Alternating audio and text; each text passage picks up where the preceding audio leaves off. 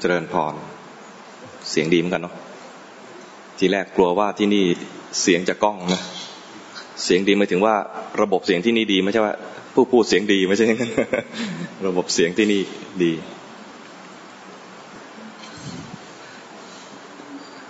เมื่อวานใครไปฟังที่ไฟรีแลนด์บ้าง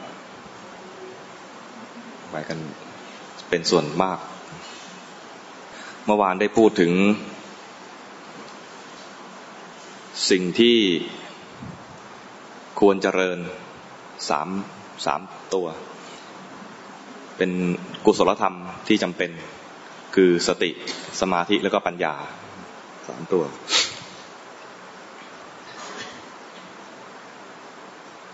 สติเนี่ยครูบาอาจารย์ท่านบอกว่าเป็นคุณธรรมที่ควรเจริญให้ได้ก่อน เพราะว่าถ้ามีสติขึ้นมาแล้วเนี่ย มันจะมั่นใจได้ว่ากุศลธรรมอื่น ๆ จะเจริญขึ้นมาตามขึ้นมาได้ง่าย ถ้าไปมุ่งทำสมาธิก่อนเนี่ยนะสมาธิมันเกิดกับขณะที่เป็นกุศลก็ได้ ขณะที่เป็นอกุศลก็ได้เพราะนั้นจะจะไปฝึกสมาธิก่อนเนี่ยนะมันมีโอกาสที่จะพลาดไปทำอกุศลก็ได้ ตัวที่ควรจะฝึก ให้ได้ก่อน เพื่อที่จะให้เกิดความมั่นใจว่าเส้นทางของการปฏิบัติของเราเนี่ยจะไม่พลาดก็คือให้เจริญสติ ท่านยกตัวอย่างว่าอย่างเช่นถ้าเราไปฝึกสมาธิก่อน สมาธิที่เราได้เนี่ยอาจจะเอาไปทำผิด สมาธิที่ฝึกเนี่ยที่เราส่วนใหญ่จะทำก็เป็นสมาธิที่ไม่ใช่สมาธิในองค์มรรคด้วย เป็นสมาธิที่เรียกว่า เอาจิตน้อมไปอยู่ในอารมณ์ใดอารมณ์หนึ่งนานๆ ถ้าอยู่ได้กลายเป็นสมถะ เรียกว่าทำอารัมมณูปนิชฌาน สมาธิที่เป็นสมาธิที่จำเป็นต่อการบรรลุมรรคผลหรือสู่เส้นทางพ้นทุกเนี่ยเป็นสมาธิที่เรียกเป็นศัพท์ว่าลักขณูปนิชฌานลักขณูปนิชฌานเนี่ยอยู่ๆจะทำเนี่ยทำยาก เพราะ เป็นสมาธิที่คนไม่คุ้นเคย แล้วก็เหนือความคาดหมาย เราเวลาคิดจะทำสมาธิทีไรเนี่ยก็คิดอยู่แค่ว่าให้จิตไปอยู่กับอารมณ์ใดอารมณ์หนึ่ง นี่ง่ายมาก เป็นเป็นสมาธิที่คนทั่วไปทำได้ แล้วก็คิดนึกทำได้ ส่วนที่จะให้เกิด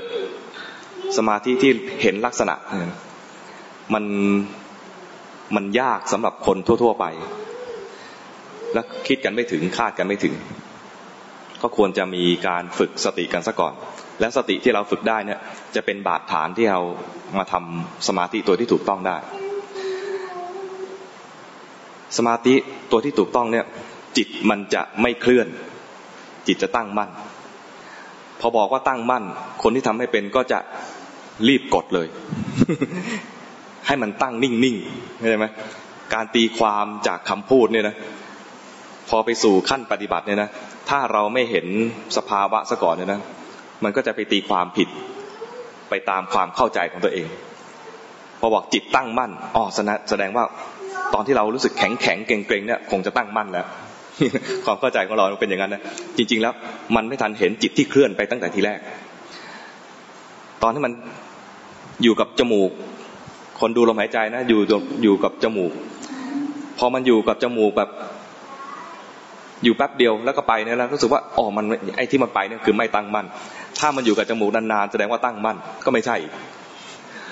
เราไม่เห็นตั้งแต่ตอนแรกว่า ตอนมาดูจมูกเนี่ยมันเคลื่อนเรียบร้อยแล้วพอมันเคลื่อนเรียบร้อยแล้วนะสมาธิต่อจากนี้ไปคือเป็นอารามณูปนนิชานทันทีเลย เพราะว่ามีจมูกเป็นอารมณ์ มันไม่ได้มีจิตเป็นอารมณ์ ไม่ได้มีตั้งมั่นอยู่ที่จิต มันตั้งอยู่ที่ดั้งมันดั้งหรือเปล่ามันรู้รู้อยู่ตรงรูก็ไม่รู้นะเพราะนั้น เพื่อให้มันง่ายต่อการฝึก ท่านให้เจริญสติดูสภาวะไปก่อน เพื่อให้คุ้นเคยกับการดูสภาวะ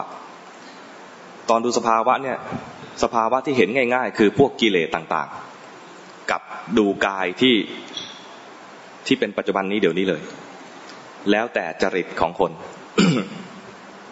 ถ้าดูตามจริตของคนที่ทำสมาธิง่าย สมาธิที่ว่าเนี่ยส่วนใหญ่ก็จะทำ อารัมมณูปนิชฌานเนี่ยนะคือจิตเพ่งอารมณ์ไปก่อนเนี่ยนะคนที่ทำสมาธิง่ายอย่างเงี้ย ให้ย้อนมาดูกาย ให้จิตมันทำงาน คนที่จิตมันนิ่งๆจะไปดูจิตเลยทันทีเนี่ยนะก็เห็นความนิ่ง เห็นความนิ่งมันเสียยังไง เสียตรงที่ว่ามันไม่เจริญปัญญา ปัญญาในพุทธศาสนาเนี่ยคือปัญญาที่เจริญอยู่ในวิปัสสนาภาวนา วิปัสสนาภาวนาจะเป็นจะเรียกว่าเป็นวิปัสสนาภาวนาได้เนี่ยต้อง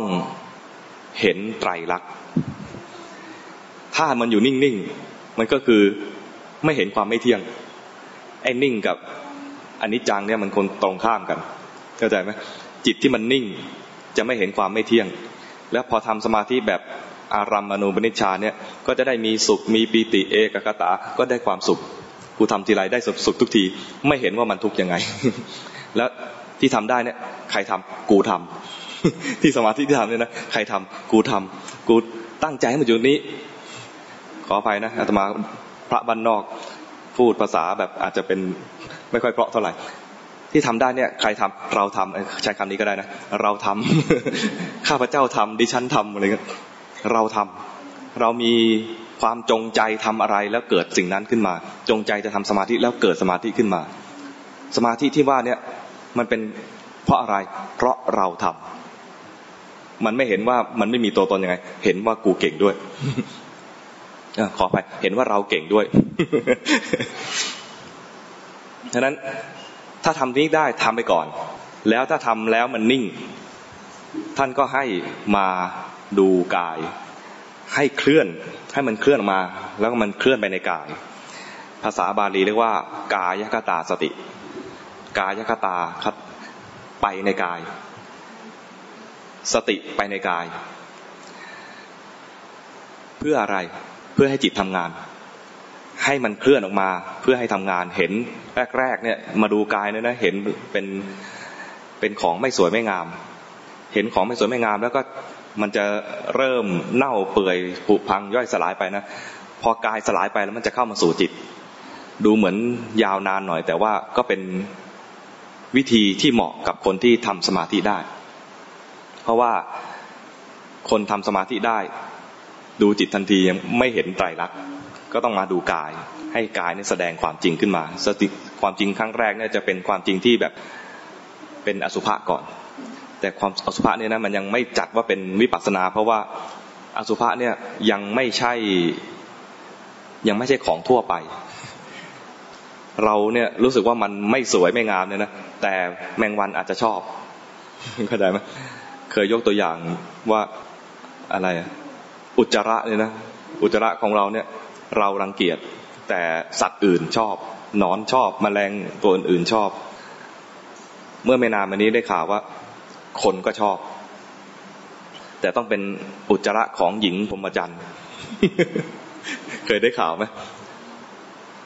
ธรรมาชอบชอบอ่านข่าวเขามีคนญี่ปุ่นประกาศขายอุจจาระสาวพรหมจรรย์ แล้วก็แพงด้วยนะ สาวพรหมจรรย์เนี่ย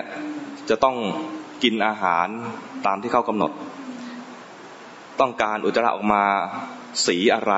กลิ่นอะไรทำได้ ด้วยการคัดเลือกตั้งแต่ตอนกินเลย กินอาหารล้างท้องนะ พยายามลำให้ทำทำให้ลำไส้แล้วสะอาดเนี่ยนะแล้วก็มาถ่ายให้ดูสดๆว่าไม่ได้เป็นของปลอม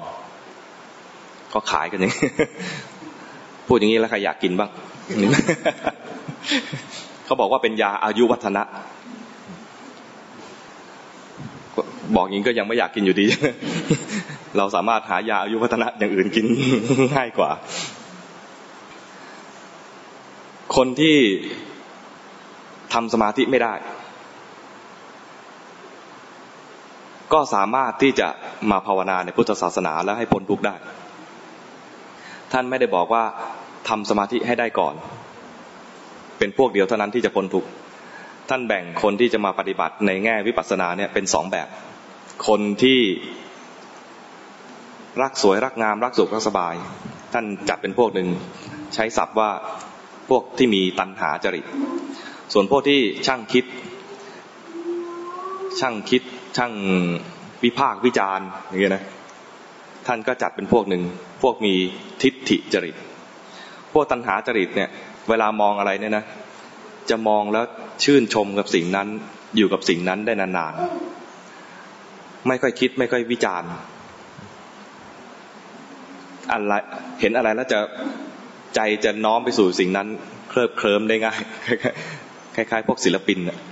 มองแล้วก็สวย มองแล้วก็สวย แต่ไม่วิจารณ์ไม่วิจารณ์ไม่พูดมากในใจ เรียกว่าใช้อารมณ์ ใช้อารมณ์ในการเสพเสพโลก ส่วนคนที่เห็นโลกแล้วชอบวิพากษ์วิจารณ์ ตัวอย่างที่เห็นชัดเลยคือตัวอาตมาเอง เพราะอาตมาไม่รู้ว่าใครเป็นยังไงบ้าง รู้จิตตัวเองว่าตัวเองเป็นยังไง เมื่อวานเล่าให้ฟังเลยไหมว่าตอนเด็กๆเนี่ยเวลาขึ้นรถเมล์เนี่ยชอบจัดอันดับ คนแล้วจันดับเนี่ยนะคือจันดับผู้หญิง ผู้ชายไม่สนใจ แสดงว่าเป็นเด็กปกติ ไม่เบี่ยงเบนทางเพศ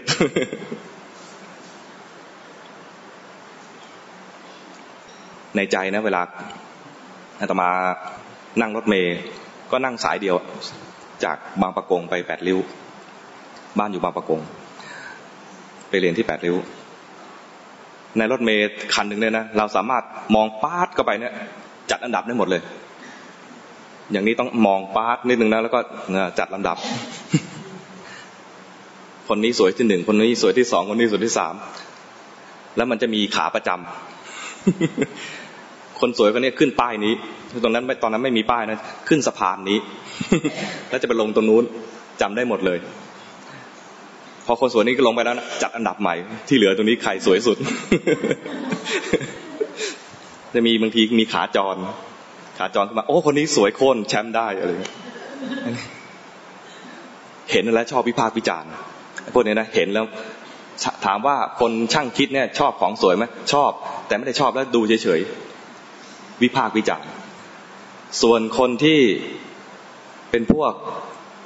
ตัณหาจริตเนี่ย ถามว่าชอบคิดไหมก็คิดเหมือนกันแต่ไม่คิดมาก ไม่ใช่ว่า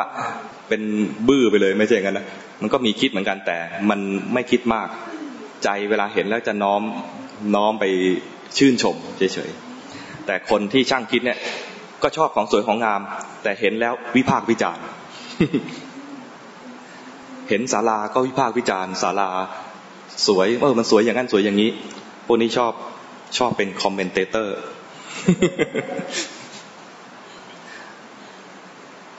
พวกช่างคิดเนี่ยก็ทำสมาธิยากเพราะมันจิตมันไม่นิ่ง เมื่อทำสมาธิไม่ได้ ถ้าเข้าใจว่าต้องทำสมาธิก่อน ก็จะท้อถอยกับตัวเองว่า ฉันเพียรพยายามทำสมาธิแล้วไม่ได้สักทีพยายามจับตรงนี้แล้วก็หลุดจับตรงนี้แล้วก็หลุด จับไปก็คิด จับไปก็คิดฟุ้งซ่านตมาพยายามจะทำ ทำสมาธิให้ได้ก่อน โดยมีความเข้าใจว่าถ้าทำสมาธิเต็มที่แล้วจะเกิดปัญญา เอง มีเองด้วยนะ แล้วมันทำไม่ได้ทำไม่ได้ก็เกิดความท้อถอย ท้อถอยว่าชาตินี้คงเอาดีไม่ได้ เอาดีไม่ได้ก็เอาวะอย่างน้อยๆอย่าให้มันเสื่อมไปกว่านี้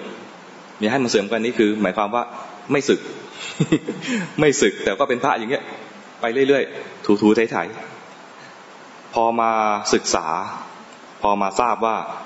แท้ที่จริงแล้ว ท่านแบ่งคนที่จะจะมาที่มาจะมาเจริญวิปัสสนาเป็นสองพวก เลยเข้าใจว่าเราไม่ถูกคัดออกแล้วเข้าใจไหมทีแรกเราคัดตัวเองออกจากสาระบบว่าเราคงไม่มีทางสำเร็จ ไม่มีทางมาเดินตามพุทธเจ้าได้แน่ แต่พอเข้าใจว่าท่านแบ่งคนในโลกนี้เป็นสองพวกสองพวกเนี่ยพวกหนึ่งทำสมาธิก่อน อีกพวกหนึ่งทำสมาธิไม่ได้เจริญวิปัสสนาไปเลย ตอนรู้อย่างนี้นะดีใจมากเลย แล้วก็รู้สึกว่าเป็นพระมหากรุณาของพระพุทธเจ้าจริง ๆ ที่ไม่ทิ้งเรา เราในที่นี้มีอาตมาไปด้วย แล้วก็พวกเราในที่นี้ก็น่าจะเป็นทั้งหมดแหละ เพราะท่านแบ่งคนโลกนี้ทั้งโลกเป็นสองพวก เราไม่อยู่กลุ่มนี้ก็อยู่กลุ่มนี้แหละ ไม่ใช่พวกคิดมากก็ทำสมาธิง่าย ถ้าทำสมาธิไม่ค่อยได้ก็พวกคิดมาก แค่นี้เอง ใครทำสมาธิได้แล้วก็ไปดูกาย ใครทำสมาธิไม่ได้ดูใจ เพราะนั้นศาลานี้เป็นศาลาของทุกคน เพราะใครก็ได้เรียนรู้กายใจใช่ไหม สองพวกนี้รวมสามัคคีอยู่ในศาลานี้แหละเพราะศาลานี้ชื่อว่าศาลาเรียนรู้กายใจ เป็นศาลาของทุกคนที่มาฝึกเพื่อให้เกิดประโยชน์กับตัวเองคือทุกน้อยลง รู้กายรู้ใจตามความเป็นจริงเนี่ยมันทุกน้อยลง แต่ถ้าไม่รู้กายรู้ใจไปรู้โลกเนี่ยนะโลกเนี่ยมันจะหลอกล่อให้เราหลงไหล มาเรียนแล้วนะเรียนแล้วก็เข้าใจแหละครูบาอาจารย์บอกให้รู้กายรู้ใจตามความเป็นจริงด้วยจิตที่ตั้งมันและเป็นการท่องได้ด้วย แต่ออกไปข้างนอกแล้วก็ เออจริงก็ไอ้คนนี้ก็สวยดีนะ คนนี้ก็หล่อดีนะ อันนี้ก็อร่อยนะ ระหว่างนั้นกายเป็นยังไงก็ไม่รู้ใจเป็นยังไงก็ไม่รู้ รู้สึกไหมมันเป็นอย่างนั้นอะโลกเนี่ย มันน่าหลงไหลจริง ๆ แม้กระทั่งพวกทำสมาธินะทำสมาธิพอมีฤทธิ์มีอะไรขึ้นมาบ้างเนี่ยนะก็หลงฤทธิ์อีก หลงฤทธิ์ก็คือหลงโลก เป็นโลกอีกแบบหนึ่งนะ หลงฤทธิ์ก็คือหลงโลก พระเจ้าไม่ไม่ชื่นชมคนที่ที่มีฤทธิ์เท่าไหร่นะฤทธิ์เนี่ย เอาไว้ใช้ยามจำเป็นจริง ๆ อย่างคนที่เขาเอาบาทไปแขวนอะเศรษฐีเคยได้ยินนิทานเรื่องนี้ไหมเศรษฐีได้ไม้หอม ไม้จันหอม เศรษฐีได้ไม้จันหอมนาแล้วเนี่ยไม่รู้จะไปทำอะไร เพราะตัวเองก็มีทรัพย์อะไรเยอะแยะไปหมดแล้ว ก็เลยเอามาทำบาตรทำบาตรเนี่ยไม่คิดไม่คิดจะถวายพระโดยตรง อยากจะเห็นพระแสดงฤทธิ์อยากจะเห็นสมณะชีพราหมณ์ใครก็ได้ไม่ใช่ว่าพระในพุทธศาสนาตรงนั้น อยากเห็นพระอรหันต์เขาเอาใช้บาตรเนี่ยเป็นตัวล่อ เอาบาตรที่ทำจากไม้หอมเนี่ยนะเป็นตัวล่อล่อยังไง เอาไปแขวนไม้ไม้ไผ่ ต่อไม้ไผ่ให้สูงสูงเลยนะลำเดียวไม่พอก็ต่อสามลำเลย ไม่ใช่มัดรวบกันนะต่อเป็นทางยาวนะสูงสูงกะว่าคนปีนไม่ได้แน่ แล้วประกาศว่าถ้าพระอรหันต์มีอยู่ในโลก ให้พระอรหันต์เหาะไปเอา ถ้าภายในเจ็ดวันนี้ไม่มีใครเหาะไปเอา จะประกาศว่าโลกนี้ไม่มีพระอรหันต์นี่ว่าอย่างนี้เลยนะ อยากเจอพระอรหันต์ต้องใช้อุบายอย่างเงี้ย พวกเดรัจฉีทั้งหลายก็ อยากได้บาทนี้ บาทนี้มันสำคัญยังไงสำคัญตรงที่ว่ามันมีค่ามากอย่างหนึ่งนะ อีกอย่างหนึ่งคือ ถ้าใครครอบครองบาทเนี่ยแสดงว่าคนนั้นเป็นพระอรหันต์แต่กูเหาะไม่ได้ทำไงดี ก็บอกว่าเตรียมกับลูกศิษย์บอกว่า เดี๋ยวเราจะไปเอานะ ทำท่าจะเหาะแล้วแกช่วยดึงเอาไว้นะ จะได้อ้างได้ว่า ที่ไม่เหาะไปเนี่ยพ่อลูกศิษย์ดึงเอาไว้ ให้ลูกศิษย์ดึงเอาไว้เนี่ยแล้วบอกด้วยว่า อาจารย์ อย่าไปเหาะให้เขาดูเลย มันเหมือนเอาขมิ้นมาแลกกับอะไรมาแลกกับเกลือ แต่สมัยนั้นคงไม่มีสำนวนนี้นะซึ่งนี่สำนวนไทยกันเอง ก็คือ เอาของมีค่าคือฤทธิ์เนี่ยเป็นของมีค่าเป็นของสูง มาแลกกับบาทใบเดียว ไม่คุ้มกันหรอก อาจารย์ไม่ต้องเหาะหรอก อยู่ตรงนี้แหละ แล้วก็ไปบอกกับเศรษฐีว่า ถวายไปเถอะ ถวายอาจารย์เราเถอะ อาจารย์เราเนี่ยเหาะได้จริง ๆ แต่ว่าการแสดงฤทธิ์เนี่ยเป็นของที่น่ารังเกียจเขารู้ด้วยนะ แสดงฤทธิ์เนี่ยเป็นของน่ารังเกียจ อย่าให้ต้องแสดงฤทธิ์เลย ถวายไปเลยดีกว่า เนี่ยอรหันต์แน่ๆเลยฤาษีเอ๊ะขออภัยเศรษฐี ยืนยันคำเดิมว่า ไม่ ใครที่จะได้ต้องหอบไปเอาเท่านั้น ไม่มีการ มาสอยไม่มีการเอาไม้ลงมา หรือว่าทำวิธีวิธีอื่น ประกาศไปแล้วคำไหนคำนั้นคือต้องเหาะเอาอย่างเดียว คนทั้งหลายที่มีอาจารย์ที่เชื่อว่าเป็นพระอรหันต์และอาจารย์ทั้งหลายที่พยายามบอกผู้สื่อว่าตัวเองเป็นพระอรหันต์เนี่ยนะก็จะใช้วิธีเนี้ยจะมาแล้วจะเหาะแล้วก็ให้คนดึงไว้ จะเหาะแล้วให้คนดึงไว้ เป็นอย่างนี้กันหลายราย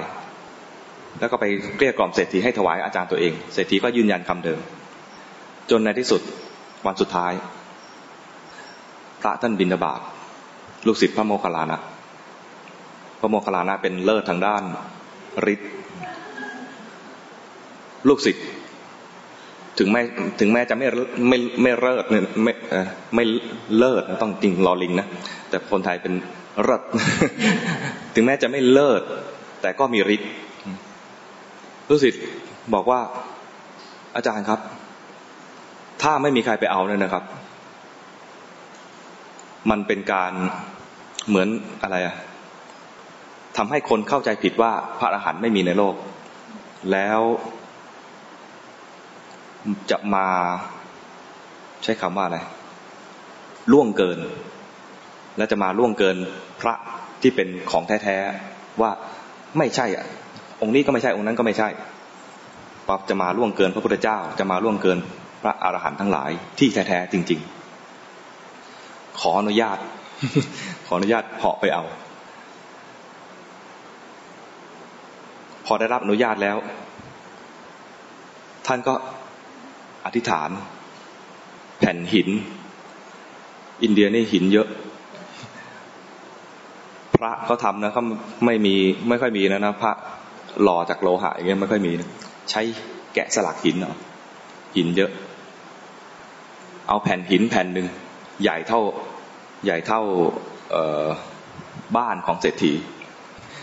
ตัวเองได้ยืนอยู่บนหิน หินนี่ก็ลอย ติดเท้าตัวเองมาด้วยเหาะด้วยตัวเองยังไม่ไม่ไม่เท่พอ ไม่อัศจรรย์พอ ให้มีเท้านี่ติดเอ้หินนี่ติดเท้าไปด้วยเหาะไป คนทั้งหลายเนี่ยนะอยู่ในลานหน้าบ้านของเศรษฐีนะอยู่ในเงาของหินแผ่นแผ่นนั้น ที่ดูใหญ่ขนาดไหนเหาะมาวนด้วยนะ กลัวใครกลัวคนพลาดไม่ได้ดูเหาะวนดูก่อนวนวนให้คนเห็นให้ทั่วๆก่อน แล้วก็เอาบาตรไป เศรษฐียอมรับเลยว่า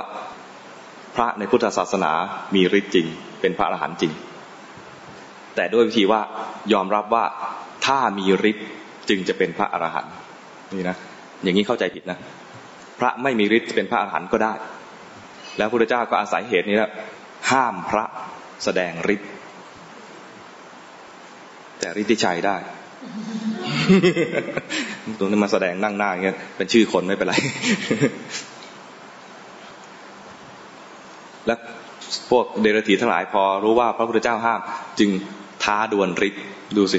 ว่าออกแนวนี้อีกนะ เล่าแล้วยาว เป็นคนมีนิทานเยอะ บวชนาน บวชนานนิทานเยอะ แล้วก็เป็นคนฟุ้งซ่านด้วยนี่มาประกอบกันสองอย่างนะ เป็นพระฟุ้งซ่านแล้วมีนิทานเยอะ เพราะนั้นเวลาเลี้ยวเลี้ยวซ้ายเลี้ยวขวาหน่อยแล้วมันจะไปซอยลึกเลยยาวกว่าจะขึ้นถนนใหญ่ได้อีกทีนานเหมือนกันเพราะนั้นอันนี้เป็นข้อเสียของอาตมานะโยมอย่าเอาอย่าง แต่ให้รู้ว่า คนเราที่จะมามาปฏิบัติกันเนี่ย มันมีพื้นเพเดิมของแต่ละคนไม่เหมือนกัน เรามีจริตนิสัยยังไง มันมีความแตกต่างแต่ละคนมากมายนะ แต่ท่านจัดรวมแล้วเป็นสองกลุ่มเท่านั้นเอง กลุ่มคนที่ทำสมาธิง่าย คนไม่ค่อยฟุ้งซ่านเท่าไหร่ กลุ่มหนึ่ง กับคนคนที่ฟุ้งซ่านทำสมาธิไม่ค่อยได้ กลุ่มหนึ่ง คนทำสมาธิได้ทำสมาธิไปก่อน คนที่ทำสมาธิไม่ได้ ไม่ต้องไปฝืนทำ ให้ฝึกไว้นั่นแหละ ได้สมาธิเล็กน้อยก็เอา แต่ที่เน้นจริง ๆ คือดูจิตไปเลย คนที่ทำสมาธิได้ทำสมาธิแล้วไปดูกาย คนที่ทำสมาธิไม่ได้ ไม่ต้องเคร่งเครียดว่ากูไม่ได้สมาธิฉันไม่ได้สมาธิข้าพเจ้าไม่ได้สมาธิไม่ต้องไม่ต้องมาโทษตัวเองอย่างนั้นอย่างนั้น เพราะว่าพระพุทธเจ้าบอกว่า คนอย่างนี้ก็ทำได้ทำให้ถูกจริต คนช่างคิดดูจิตไปเลย เพราะเห็นจิตแล้วมันจะแสดงความจริงชัดๆเลยว่าไม่เที่ยง จิตเนี่ยนะกำลังฟุ้งซ่านอยู่รู้ทันความฟุ้งซ่านขณะที่รู้นั้นฟุ้งซ่านดับพอดี ขณะที่ฟุ้งซ่านนั้นเป็นอกุศล พอรู้ว่าฟุ้งซ่านเป็นกุศลทันที มันเกิดดับไม่เห็น เห็นเลยว่ามันไม่เที่ยง มีที่อยู่ไว้สักที่หนึ่งเมื่อวานบอกแล้ว ในแง่ของการปฏิบัติเนี่ยให้มีที่อยู่ไว้สักที่หนึ่งที่อยู่นั้นก็อย่างที่เราเคยฝึกกันมา เข้าใจว่าทุกคนเคยฝึกมา บางคน ใช้ดูลมหายใจ บางคนใช้พุทโธ บางคนใช้ทั้งลมทั้งพุทโธ บางคนใช้ที่ท้องพองยุบแล้วแต่ไม่ห้ามเลย เพราะว่ามันเป็นแค่ที่อยู่ แล้วก็ที่อยู่ที่ว่าเนี่ยเป็นเพียงแค่จุดตั้งต้นให้เราได้รู้ว่าจิตเป็นยังไง นี่ในแง่ที่ว่าอาตมาเป็นคนฟุ้งซ่าน มันก็จะอยู่ที่อยู่แบบแป๊บเดียว จิตมันคอยจะหาความสุขาเองด้วยนะ เราเนี่ยอยากให้จิตมันอยู่นิ่งๆ ใจลึกๆเนี่ยคิดว่าจิตนิ่งๆเนี่ยดี เนี่ยความรู้สึกอาตมาเลยนะว่าถ้าจิตอยู่นิ่งๆได้ดี แต่เรามันไม่นิ่ง เราเลยไม่ดี เข้าใจผิดอย่างนี้นะ แต่จริงๆแล้วความจริงของเราคือยังไงให้รู้ไปตามอย่างนั้น เราฟุ้งซ่านให้รู้ความจริงภาวนาแล้ว ไม่ใช่ว่านิ่งแล้วจึงจะเรียกว่าเป็นนักภาวนา ไม่ใช่อย่างนั้นนะนิ่งแล้วไม่รู้ว่านิ่งไม่ดีเลย พวกนี้เคลิ้มปล่อยเคลิ้มไม่รู้ตัว ไม่นิ่งแล้วรู้ว่าไม่นิ่งดีกว่า ใช้ของที่เรามีอยู่ในเรียนไป เรียนรู้ความจริง รู้ความจริง มันนิ่งแล้วรู้ว่านิ่งก็ใช้ได้ มันไม่นิ่งรู้ว่าไม่นิ่งก็ใช้ได้ รู้ตามจริงเพราะนั้น จะนิ่งหรือไม่นิ่งมีค่าเท่ากัน เข้าใจไหมจะนิ่งหรือไม่นิ่งมีค่าเท่ากัน มีค่าในแง่ว่า รู้หรือไม่รู้ ไม่ใช่ว่ามีกิเลสมีราคะมีโทสะมีโมหะแล้วไม่ดี มันไม่ดีต่อเมื่อว่าอาศัยราคะโทสะโมหะไปทำอะไรเท่านั้นเอง ไม่รู้ทันกิเลสแล้วเอากิเลสนั้นเป็นตัวนำในการทำกรรมต่างๆ เรียกว่าทำอกุศลกรรม อย่างนี้ไม่ดี แต่ถ้ามีกิเลสขึ้นมาแล้วรู้ทันกิเลส มีกิเลสขึ้นมารู้ทันกิเลส ตอนที่รู้ทันเป็นสติ แล้วมีค่ามากกว่าไอ้ตอนที่ไม่รู้ ตอนมีกิเลสขึ้นมาเนี่ยเป็นอกุศลขณะหนึ่งนะมีกุศลตัวหนึ่งที่มารู้ว่าเมื่อกี้นี่มีกิเลสคนละขณะเนี่ยนะพูดกันว่าเป็นคนละขณะเนี่ย แต่ค่าของมันไม่เท่ากัน ตอนหลงไปในกิเลสเนี่ย เช่นมีโทสะสมมติมีโทสะมาห้านาทีเนี่ยนะกับมีสติแวบหนึ่งมารู้ทันว่าเมื่อกี้มีโทสะเนี่ยนะไอ้แวบเดียวกับไอ้ห้านาทีเนี่ยนะค่าไม่เท่ากัน และห้านาทีนี่ไม่ใช่ค่ามากกว่าด้วย ไอ้แวบเดียวนะมีค่ามากกว่า เข้าใจไหมนี่พูดอย่างนี้ไม่ใช่หมายความว่าสนับสนุนให้คนหลงนะไม่ใช่อย่างนั้นนะแต่สนับสนุนให้รู้ ไอ้รู้เนี่ยมีค่ามาก ไอ้ที่หลงมาห้านาที หรือโกรธมาห้านาทีเนี่ย ดูเหมือนมีเวลาเยอะ แต่จริง ๆ แล้วเนี่ยนะกุศลเนี่ยไม่ต้องใช้เวลามากเท่ากับอกุศล เพื่อที่จะให้พ้นทุกข์ไม่จะไม่จำเป็นต้องให้เท่ากัน ถ้าต้องเท่ากันนะ เราต้องมีกุศลอีกหนึ่งสังสารวัตรแต่พระเจ้าบอกไม่ต้องขนาดนั้นใช่ไหมเจริญสติให้ถูกต้องเท่านั้นเอง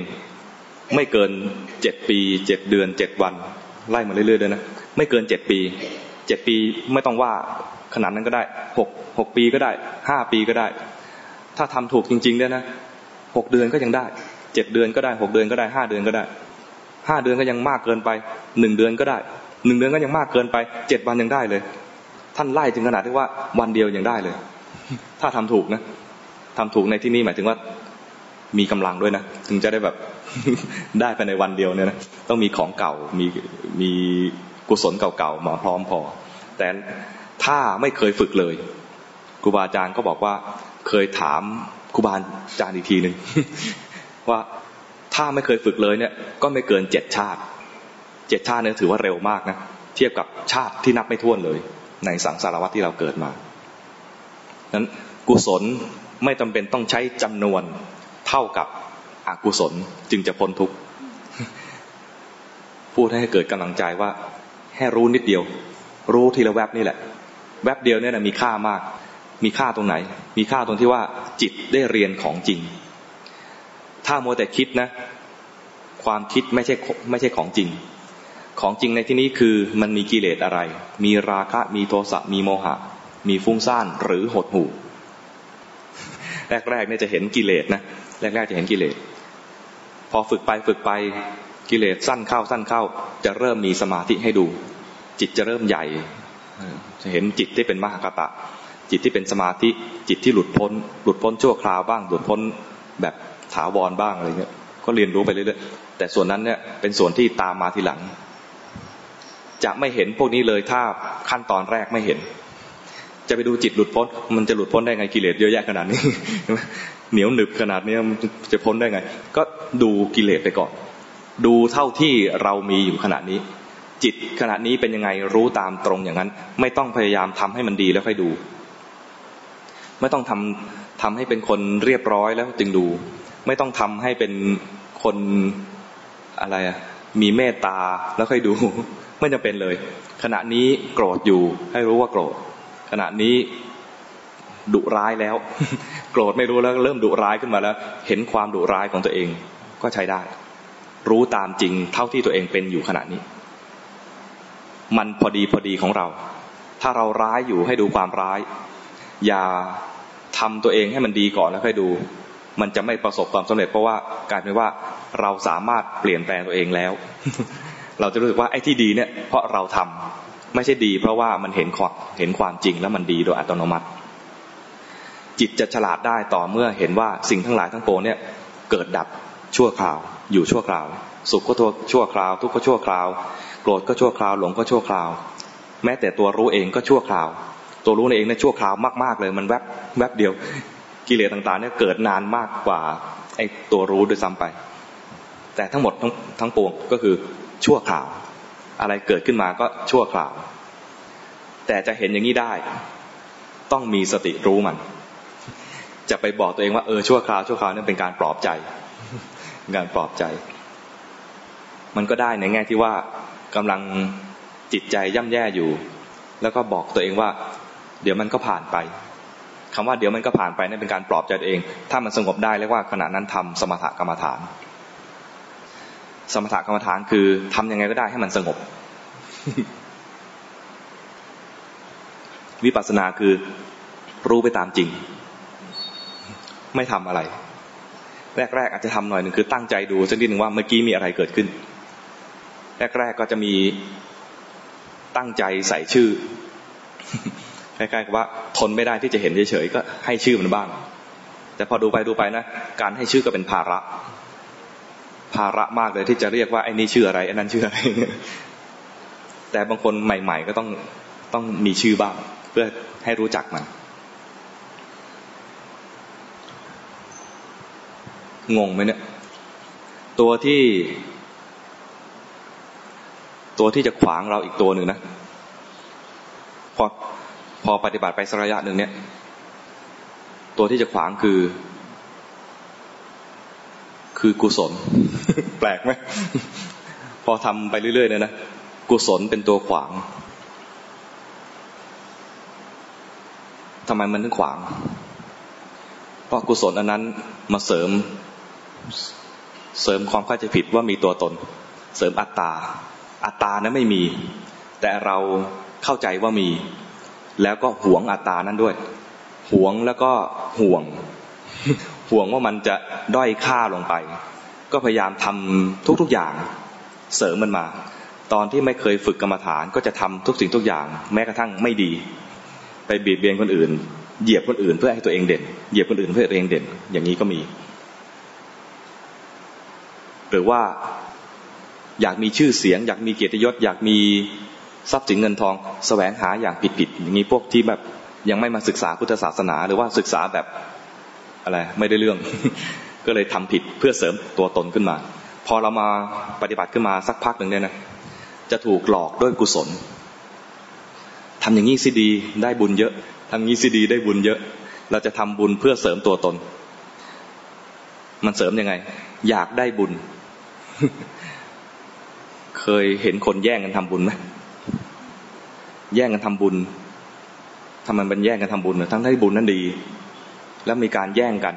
มีการกีดกันกัน หรือมีการแข่งกันทำบุญทำบุญเยอะกว่าคนนี้ หรือเยอะกว่าคนอื่น เพื่ออยากได้หน้า มันมีมันมีแฝงซ้อนด้วยกิเลสอยู่เบื้องหลัง กิเลสตัวนั้นคือ เรียกว่า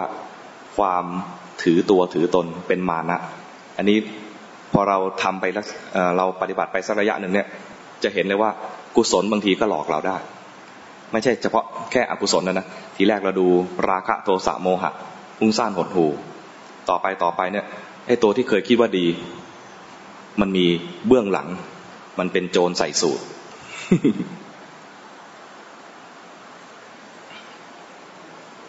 บางทีทำทีแรกเนี่ยทำด้วยใจบริสุทธิ์ แล้วรู้สึกได้บุญมาก ทำด้วยใจบริสุทธิ์แล้วรู้สึกได้บุญมาก เออกันทำอย่างนี้อีก เพื่อจะได้บุญมาก ไอ้ตอนนี้ทำแล้วอยากได้บุญ ตัวอย่างที่เห็นชัดๆอย่างเช่น เนนที่ภาษาลิบุตรบอกว่าอีกเจ็ดวันจะตาย เนนอีกเจ็ดวันจะตายแล้วนะไปลาพ่อลาแม่ซะนี่ภาษาลิบุตรบอกเนนนะไปลาพ่อลาแม่ซะชีวิตของเนนกำลังหมดแล้วอายุกำลังจะหมดเหลืออีกเจ็ดวัน เนนก็ไปบ้าน ระหว่างทางไปบ้านเจอปลาที่มันจมที่มันอยู่กับปลักควาย คนนครสวรรค์น่าจะรู้จักนะปลักควาย ไปไปบอกกับคนบางที่เนี่ยก็ไม่ค่อยมีควายให้ดูแล้วอย่าว่าแต่ปลักควายควายก็ยังไม่ค่อยเห็นแล้ว ตอนหน้าแล้งเนี่ยนะปลามันก็น้ำน้ำเหลือน้อย มันก็ดิ้นมุดโคลนไปเลยเนี่ยเนนเห็นแล้ว โอ้ เราเนี่ยนะอีกเจ็ดวันจะตายแต่ปลาเนี่ยวันนี้จะต้องตายแน่ๆเลยถ้าไม่มีใครช่วย เพราะว่ามันแห้งขนาดว่าต้องมุดมุดซุกโคลนแล้วเนี่ยเห็นอย่างนั้นแล้วเกิดความกรุณา กรุณาคือสงสารปลา เราจะตายก็จริงแต่อีกเจ็ดวัน แต่ปลาเนี่ยต้องตายแล้ววันนี้ เห็นความตายตัวเองก็สงสารคนอื่น อย่างนั้นเลย ก่อนเราจะตายก็ช่วยคนอื่น ก็คือช่วยให้ปลาเนี่ยพ้นทุกข์จากตรงนี้ ไปปล่อยในแหล่งน้ำที่มันมีน้ำเยอะๆแล้วมันไม่ได้มีตัวเดียว ปลาที่ตกตกตกคลักเรียกว่าตกคลักใช่ไหมอยู่ในแอ่งก็มีหลายตัว ช่วยเพียรช่วยจนหมดเลย จีวรก็ต้องเปื้อน เพราะว่าต้องเอาจีวรเนี่ยห่อปลาเนี่ยไปไปปล่อย เสร็จแล้วก็ซักซักจีวรแล้วก็ห่มต่อ ไม่นานก็แห้งเพราะว่ากำลังแรงแรงแดดร้อน ไปถึงบ้านล่ำลา พ่อแม่เสร็จกลับมาหาอุปชา อุปชา ก็ไม่ว่าอะไรนะ ปล่อยเวลาไปเจ็ดวันไม่ตาย จริงเนนไม่ตายเนนต้องมรณภาพ แต่ไม่มรณภาพ เนนไม่มรณภาพ เนนก็ไปถามอุปชาคือภาษาลิบุตร อาจารย์ครับ ผ่านเจ็ดวันไปแล้วทำไมไม่ตาย เออ นั่นสิทำไมไม่ตาย เนนไปทำอะไรมา ระหว่างนี้เนนไปทำอะไรมา ไม่ทำอะไรก็อุปชาให้ไปลาพ่อแม่ก็ไป เออ แต่ก่อนไปหาพ่อแม่เนี่ย เจอปลาไปช่วยปลา ภาษาลิบุตรเลยชี้ว่านั่นแหละ เหตุนั้นแหละทำให้เนนเนี่ย มีชีวิตยืนยาวขึ้นมาเพราะว่าไปช่วยต่อชีวิตให้สัตว์อื่น และทำด้วยใจบริสุทธิ์ไม่คิดว่าจะทำอย่างนั้นแล้วต่อชีวิตตัวเองโดยซ้ำไป มีโยมอยู่ชุดหนึ่ง ไปทำบุญที่วัด ก่อนไปทำบุญเข้าไปปล่อยปลามาก่อนอาตมาก็ถามว่าไปทำอะไรมา ไปปล่อยปลาอธิษฐานอะไร ถามเขานะปล่อยปลาเนี่ยหวังอะไร อธิษฐานอะไร อธิษฐานอยากให้อายุยืน เออนั่นแหละ ได้บุญนิดเดียว เข้าใจไหมคือตอนนั้นเนี่ยเราไม่คิดที่จะปล่อยปลา เพื่อปลา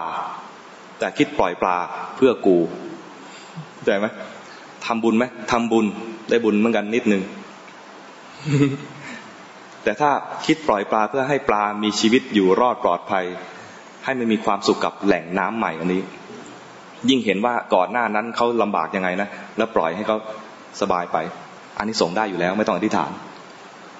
และตอนนั้นนะจะได้บุญมาก เพราะว่าทำบุญเพื่อคนอื่น ไม่ได้ทำบุญเพื่อเอาบุญมาใส่ตัว มีอยู่คนหนึ่งช่วยงานวัด บันทึกเทปบันทึกวิดีโอทำบุญกับหลวงพ่อนี่แหละ ด้วยความคิดว่าคำสอนอย่างเนี้ยมีค่ามาก ถ้าท่านพูดแล้วก็ดับสลายหายไปกับสายลมตรงนั้นนะมันน่าเสียดาย น่าจะเก็บเอาภาพแล้วก็เสียงเนี่ยให้คนอื่นได้รู้บ้าง ก็พยายามท่านไปแสดงธรรมต่างจังหวัด นอกสถานที่ที่ไหนก็เพียรไปบันทึกภาพวิดีโอ บันทึกอย่างเดียวก็ไม่พอมาตัดต่อ ตัดต่อเสร็จก็อัปโหลดให้คนทั่วโลกได้ดูทำอย่างเงี้ยด้วยใจคิดว่า อย่าให้คำสอนที่มีค่านี้สูญหายไปเพียงแค่แสดงธรรมให้คนในในที่นั้นได้ฟังครั้งเดียว คนอื่นน่าจะได้ประโยชน์ด้วยคิดอย่างนี้ทำไปทำไปครูบาอาจารย์ก็ทัก โอ้ บารมี จริง ๆ แล้วพร้อมเลยนะเนี่ยบารมีมากเลยนะเนี่ย เพราะว่าทำบุญอันนี้ คือคิดที่จะช่วยเหลือผู้อื่น ที่ทำไปทั้งหมดเนี่ยนะไม่ได้คิดที่จะเอาเข้าตัว คิดช่วยเหลือผู้อื่น มีบารมีมากเลยนะทำอย่างนี้ดีมากเลยไอ้คนอื่นก็ได้ยินแล้วหูผึ่ง ตัวเองได้ยินแล้วก็ภูมิใจ โห เราไปแต่ละครั้งเนี่ยนะบารมีมาก ไปครั้งนี้ไปที่นี่ก็ไปทำงานแล้วบารมีเพิ่มขึ้น ไปครั้งนี้ทำนี่บารมีเพิ่มขึ้น ทุกครั้งที่ไปนะั้นบารมีจะเพิ่มขึ้น หลังจากนั้นเป็นต้นมา หยิบกล้องทีไรก็ วันนี้กูจะได้บารมี ขับรถไปตามหลวงพ่อวันนี้กูได้บารมีมาก หลังจากนั้นอีกนานเลย ครูบาอาจารย์ก็ทักอีก ไปทำอะไรมาเนี่ยทำไมมันทำไมมันดูไม่เหมือนเดิมเลย เป็นยังไงครับทำบุญมาทั้งหมดเนี่ยนะบารมีได้นิดเดียว ก่อนหน้านี้ที่ยังไม่ได้ทักทำเพื่อผู้อื่น แต่หลังจากรู้ว่าเฮ้ยมันดีนี่มันได้บารมี เออ ต่อไปนะกูจะได้บารมีทำทุกอย่างเนี่ย เพื่อกูได้บารมีนะแค่ความคิดแค่นี้เอง เจตนาที่ทำไปนะตัวเจตนาเท่านั้นเอง ทุกครั้งที่ทำเจตนาเพื่อผู้อื่นเนี่ยนะตอนนั้นสร้างบารมี ทุกครั้งที่ทำแล้วเพื่อตัวเองนะ ตอนนั้นได้บุญไม่ได้สร้างบารมี แล้วบุญนิดเดียว อาการเดียวกัน การกระทำแบบเดียวกัน เนื้อนาบุญก็องค์เดิมทำแบบเดิมนะ เหมือนกันเลย เหมือนกับปล่อยปลาแบบเดียวกันอาการเดียวกัน คิดแบบ คิดต่างกันเท่านั้นเองเจตนาต่างกัน ถามว่าเจตนาผิดไปเนี่ย เจตนาเพื่อให้เราได้บุญเนี่ยนะเป็นบาปไหมก็ไม่เป็นนะมันมันก็บุญนะแต่ว่าไม่เท่ากัน คิดเพื่อเสริมตัวตน กับคิดเพื่อสละตัวตน เพื่อผู้อื่นเนี่ยนะไม่ได้คิดเพื่อตัวตนได้ซ้ำไป คิดเพื่อผู้อื่น มันด้วยเจตนาใช่ไหมอันนั้นบางทีบุญก็เป็นตัวหลอกนะ แต่แรกๆเนี่ยนะเราต้องทำบุญก่อนนะอย่างน้อยๆต้องทำบุญก่อน แต่พอทำบุญไปทำบุญไปเนี่ยลองสังเกตดูดีๆว่า มันบุญเพื่อเพื่อกูไหมถ้าบุญเพื่อกูเนี่ยนะให้รู้ทันนะให้รู้ทันทำบุญเพื่อบุญจริง ๆ แล้วมันจะได้บารมี ไม่ได้ห้ามว่าอย่าทำบุญนะแต่ให้สังเกตดูว่าที่เราทำทั้งหมดเนี่ย เสริมบารมีตัวเอง หรือเปล่า คิดเสริมบารมีตัวเองว่าพอคิดเสริมบารมีตัวเองนะไม่ได้เลย พระพุทธเจ้าเวลาสร้างบารมีเนี่ยนะไม่ได้คิด ไม่ได้คิดแค่ว่าให้ตัวเองได้บารมีนะเวลาเจอใครมายั่วไม่โกรธ นั่นได้บารมี เป็นฤาษีนั่งอยู่เฉยๆแท้ๆเลย เป็นฤาษีนั่งอยู่เฉยๆนะอยู่ๆมีนางสนมของพระราชามานั่งห้อมล้อม ก็ไม่ได้คิดว่าตัวเองจะมานั่งเพื่อโชว์ด้วยนะ ไม่ได้นั่งว่าเพื่อโชว์ว่าฤาษีที่ดีต้องเป็นอย่างนี้ ไม่ใช่อย่างนั้นเลยเผอิญไปอยู่ในป่าที่เป็นอุทยานของพระราชาพระราชามามาเที่ยว แล้วก็เพลินเหนื่อย ตอนเหนื่อยเนี่ย ก็จะนอนเวลานอนของพระราชาไม่ได้เอาหมอนไปด้วยเนี่ยก็หนุนตักนางสนม ก็ต้องมีนางสนมอยู่อยู่องค์หนึ่งเสียสละหน้าตักตัวเองให้พระราชาเพื่อเป็นหมอน พอหลับไปแล้ว สนมนี่เยอะไม่ได้มาเพียงสองต่อสองนะสนมเยอะมากเลย สนมทั้งหลายเห็นพระราชาหลับแล้วงั้นเราก็ไปเที่ยวของเราต่อไปเรื่อยๆไอ้สนมที่เป็นหมอนอยู่เนี่ยนะก็ไปไม่ได้ก็นั่งอยู่คนเดียว นั่งอยู่กับพระราชาที่หลับ สนมที่เดินเที่ยวต่อไปเรื่อยๆ ไปจ้าเอกับฤาษีที่เป็นพระโพธิสัตว์ แล้วพระโพธิสัตว์เนี่ยนะบุญบารมีเยอะเนี่ยนะ ท่านก็มีรูปร่างหน้าตางดงาม ถึงแม้จะบวชเป็นฤาษีแล้วก็ดูงาม สนมทั้งหลายเนี่ยก็มานั่งเฝ้าเห็นฤาษีนั่งสมาธิ ทั้งงดงามทั้งหน้าเลื่อมใส ก็นั่งเฝ้า เหมือนเหมือนเวลาโยมเห็นคนที่เขาปลื้ม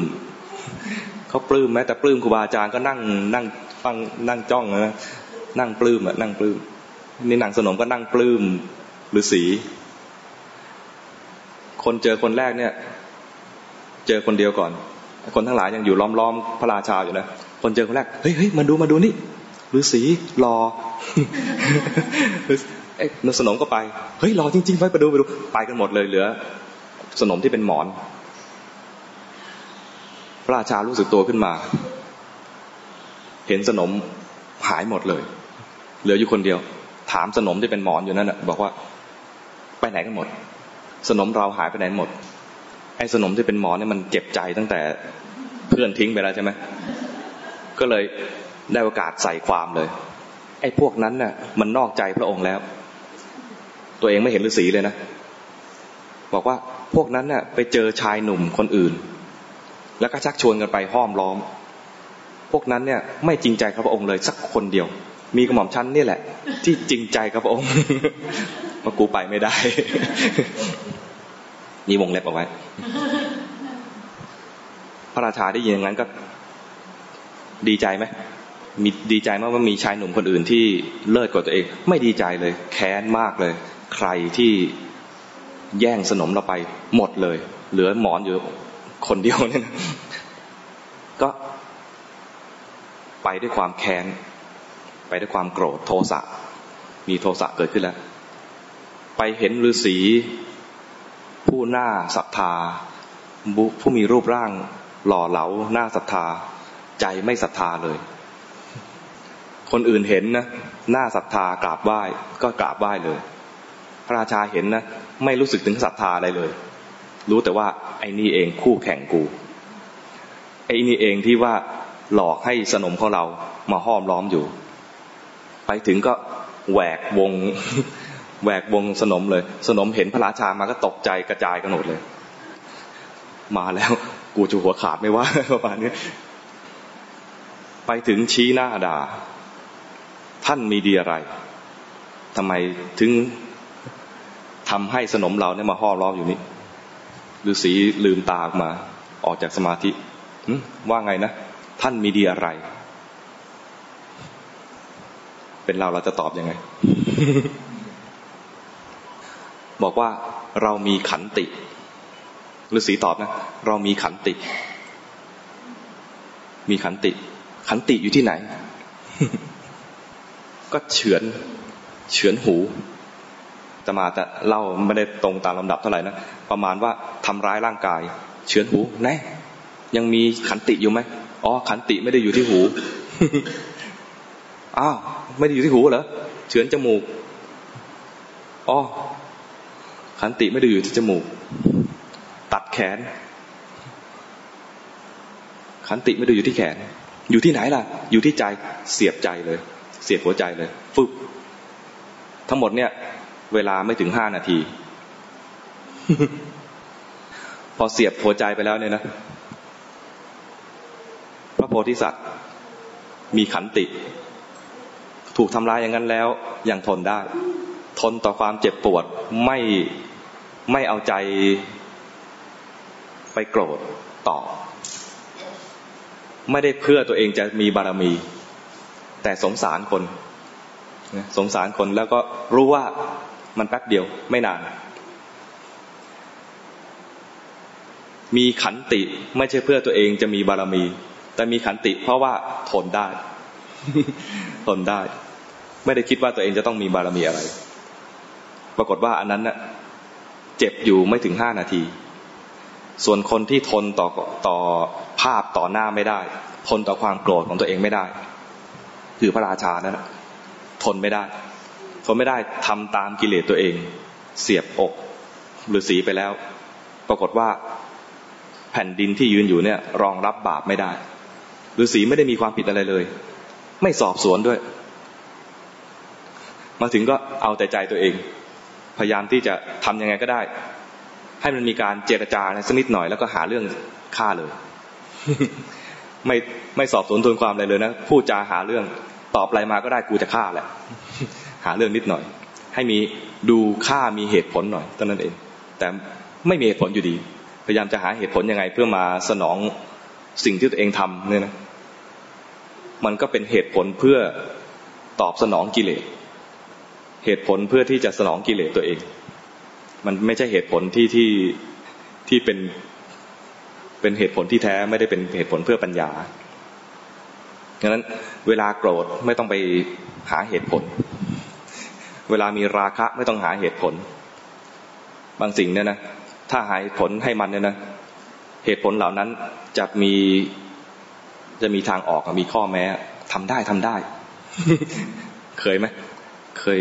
รู้สึกคนเนี้ยสมควรโกรธอยู่แล้วแหละโกรธไปเลยไม่เป็นไรหรอก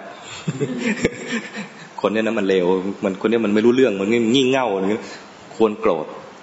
ไม่มีเหตุผลอะไรที่ควรโกรธเลย โกรธเป็นเรื่องที่ไม่ดีทั้งนั้นเลย เป็นเรื่องที่เป็นอกุศลทุกครั้งเลย ไม่มีเหตุผลอะไรที่สมควรโกรธเลย เออคนนี้เขาหล่อน่ารัก มีราคาเขาเขาได้ไม่เป็นไรหรอก ไม่มีเหตุผลอย่างนี้เลย คนนี้สวยเด็กมันยั่วไม่มีเลยศาลไม่ลงไม่ศาลไม่ยกโทษให้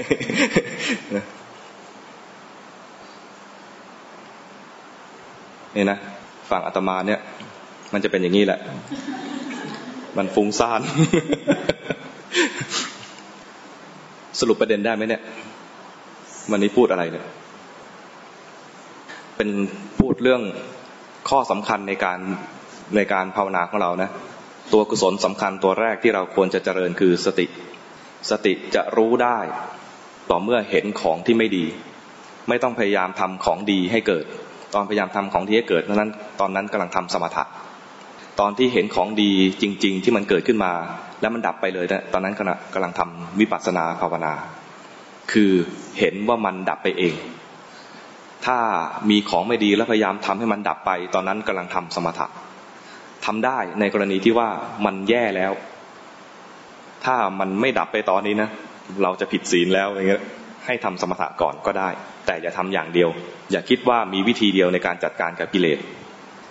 กิเลสเนี่ยนะวิธีการจัดการที่ได้ผลที่สุดคือ ไม่ต้องไปทำอะไรมันแค่รู้ แล้วกิเลสดับเอง เพราะถ้าเราจัดการกับมันทีไรเนี่ยนะ มันจะเสริมความภูมิใจ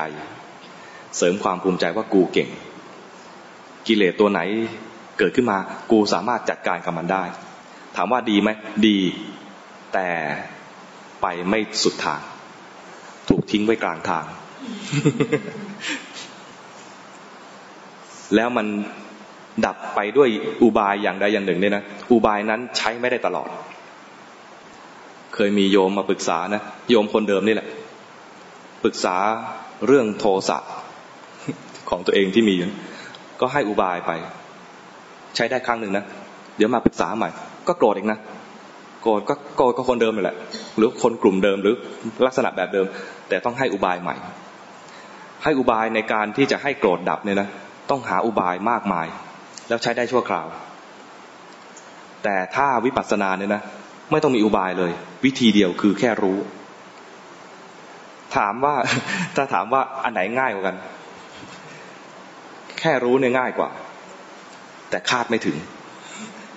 เราคุ้นเคยกับวิธีว่าทำอย่างไรให้มันดับทำอย่างไรให้มันดับ แล้วก็พอคิดอุบายได้ จะรู้สึกว่า เจ๋งมากเลย เจ๋งมากเลย คนให้อุบายได้นี่ก็รู้สึกว่าเอ้ยกูก็เก่งเลยนะกูให้อุบายนี้ได้ นี่พูดถึงตัวเองเลยมันก็ วนเวียนอยู่แค่นี้แหละ อุบายพอใช้ไปมันดื้อยา พอดื้อยาแล้วใช้ไม่ได้อีกแล้ว ต้องหาอุบายใหม่อีก แต่ถ้าแค่รู้ มันกระบวนท่าเดียว แค่รู้เนี่ยกระบวนท่าเดียว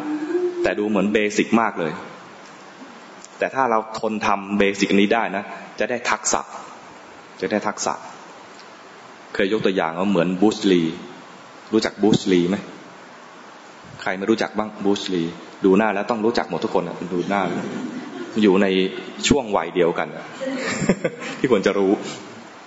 บูสลีนี่ก็เป็นเป็นอะไร เป็นดารากังฟูใช่ไหมจริงๆเขาไม่เรียกตัวเองว่ากังฟูด้วยซ้ำไปใช่ไหมก็เป็นเป็นเป็นมวยท่าอีกแบบหนึ่งของเฉพาะตัวของบูสลีก็เลยบูสลีเนี่ยเป็นนักต่อสู้ที่มีชื่อเสียงในยุคนั้น เก่งจริงด้วย และเป็นดาราด้วย มีคนไปสัมภาษณ์ ถามว่า คุณกลัวคู่ต่อสู้แบบไหน คู่ต่อสู้ที่มีกระบวนท่าเป็นหมื่นหมื่นท่าเนี่ย กลัวไหมบอกไม่กลัว คนมีกระบวนท่ามากมายนะไม่กลัว และกลัวคนแบบไหน กลัวคนที่ฝึกอยู่ท่าเดียวหมื่นครั้ง คนที่ทำอยู่ท่าเดียวหมื่นครั้งเนี่ยแสดงว่ามันอดทนมาก แล้วมันจะชำนาญในท่านั้นจริง ๆ คนเรียนอยู่หมื่นท่าเนี่ยนะไม่เชื่อเลยว่ามันจะเก่งทุกท่าบูสลีไม่กลัวเลยทำอยู่หมื่นท่าทำได้หมื่นท่านะไม่กลัวเลย เพราะว่าคนที่จะเรียนหมื่นท่าและเก่งทุกท่าเนี่ยนะเป็นไปได้ยากมาก เพราะนั้นมันจะทำท่าที่ยี่สิบก็รู้แล้วว่าท่านี้ไม่ได้เรื่องโจมตีตอนนั้นเลย แต่คนที่ฝึกอยู่ท่าเดียว แล้วมันทำได้ตั้งหมื่นครั้งเนี่ยนะแสดงชำนาญตรงนั้นมาก ไม่มีข้อบกพร่องเลย ในท่านั้น แล้วอดทนด้วย ตัวอดทนเนี่ยเป็นตัวที่ทำให้เขาสำเร็จขึ้นมา ไม่รู้สึกว่าตัวเองด้อยค่าจากการมีอยู่ท่าเดียว มันเข้ากันได้กับการที่เราปฏิบัตินะ เราก็ทำอยู่ท่าเดียวนี่แหละคือ รู้มันนี่แหละทำเหมือนกับโง่นี่แหละ แต่รู้ทีไรนะไม่โง่ทุกที แต่คิดว่าตัวเองโง่เนี่ยนะแล้วพยายามหาอุบายนะตอนนั้นโง่อยู่ พอคิดได้ก็สบายใจทีหนึ่งแล้วพอมันพบความจริงว่าอุบายที่ว่าเนี่ย ใช้ไม่ได้อีกแล้ว โง่อีกแล้ว โง่ทุกที ทุกครั้งที่มันอุบายนั้นใช้ไม่ได้ นั้นกระบวนท่า อย่างที่บอกไว้เมื่อวานว่าควรหาที่อยู่ให้กับใจ กระบวนท่าเนี่ยควรทำบ่อยๆทำซ้ำๆ ทำบ่อยๆซ้ำๆคือให้มันชำนาญ มันจะฟุ้งมันจะเพ้อมันจะมีกิเลสตัวไหนขึ้นมา รู้ทันปุ๊บกลับมาที่อยู่ ไม่ใช่รู้ปุ๊บแล้วปล่อยลอย รู้ปุ๊บปล่อยปล่อยปล่อยลอยเนี่ยนะมันจะเหมือนว่ารู้แล้วมันไม่เข้าฐาน เคยดินเขาส่งกันบ้านครูบาอาจารย์มั้งไหมว่า รู้นู่นรู้นี่แล้วก็เหมือนกับรู้นะแล้วครูบาอาจารย์ก็เฉลยว่า รู้สึกไหมว่าที่รู้อยู่นั้นอะ มันจ้าจ้าอยู่ข้างนอก เข้าใจไหมคำว่าจ้าจ้าอยู่ข้างนอกเนี่ยมันเหมือนรู้นะรู้ว่ามีอะไรเกิดขึ้น แต่ไม่ยอมเข้าฐานรู้ว่ามีโกรธแล้วก็ลอยต่อ รู้ว่ามีโลภขึ้นมาแล้วลอยต่อ รู้ว่าฟุ้งซ่านแล้วก็ลอยต่อ มันไม่เข้าฐานนั้นที่อยู่เป็นตัวที่ทำให้เราฟุ้งแล้วจบรอบ ฟุ้งแล้วไปเรื่อยๆนะรู้ว่าฟุ้งแล้วไม่ยอมเข้ามานะฟุ้งยังไม่จบ ตอนฟุ้งแล้วกลับมาฐานกลับมาที่อยู่ของเราเนี่ยนะฟุ้งแล้วครบครบรอบ จบรอบคราวนี้พอมันฟุ้งใหม่ก็เนี่ยจะรู้ได้ง่ายขึ้น ถ้าฟุ้งแล้วไม่กลับเลยเนี่ยนะมันฟุ้งยังไม่ครบรอบ มีราคะมีโทสะมีโมหะ รู้แล้วไม่กลับมามันก็รู้แล้วก็ตอนรู้มันก็สว่างนะจิตที่มีสติมันก็สว่าง แต่มันไม่เข้าครูบาอาจารย์ก็เห็นน่ะมันก็สว่างนะแต่มันไม่เข้ามา แสดงว่าพื้นฐานตรงเนี้ยไม่แน่นพอ พื้นฐานของเราที่ต้องควรฝึกหมื่นครั้งเนี่ยหมื่นท่านะหมื่นครั้งเนี่ยนะไม่ใช่หมื่นท่าหมื่นครั้งก็คือว่ากับฐานกับฐานบ่อยๆฐานที่ว่าเนี่ยคือใครมีลมหายใจมีที่อยู่ก็ดูลมหายใจ ใครรู้กายคือพองยุบก็ดูกายพองยุบใครรู้อิยาบทก็รู้อิยาบทไป รู้แล้วกลับมาที่อิยาบทรู้แล้วกลับมาที่ท้องฟองยุบรู้แล้วกลับมาที่ลมหายใจเข้าออก รู้แล้วกลับมาที่กายกำลังหายใจ แล้วแต่ว่าใครมีที่อยู่แบบไหน อาตมาถนัดที่จะให้อยู่แบบเริ่มต้นเนี่ยจะอยู่แบบเห็นกายหายใจ แต่พอดูดูไปกำลังอยู่อยู่กับชีวิตประจำวันเนี่ย จะดูอยู่กับการเคลื่อนไหว อิริยาบถย่อยๆ รู้แล้วไม่ปล่อยให้มันรู้ลอยๆ รู้แล้วก็กลับ กลับมาเนี่ยไม่ได้คิดว่าอยู่ตรงนี้แล้วจะดี ไม่ใช่หมายความว่าอยู่ในที่อยู่นี้นานๆ แล้วจะประสบความสำเร็จ ไม่ใช่อย่างนั้นนะไม่ใช่อยู่ตรงนี้เพื่อตรงนี้ ตรงนี้ก็ไม่เอา แต่ไม่เอาเนี่ยให้กลับ งงไหมไม่งงนะกลับมาเพื่อจะเรียนรู้ต่อว่าจิตนี้เป็นยังไง จิตทำงานยังไง เดี๋ยวก็เผลอไปเดี๋ยวก็มีกิเลสตัวนั้นเดี๋ยวก็มีกิเลสตัวนี้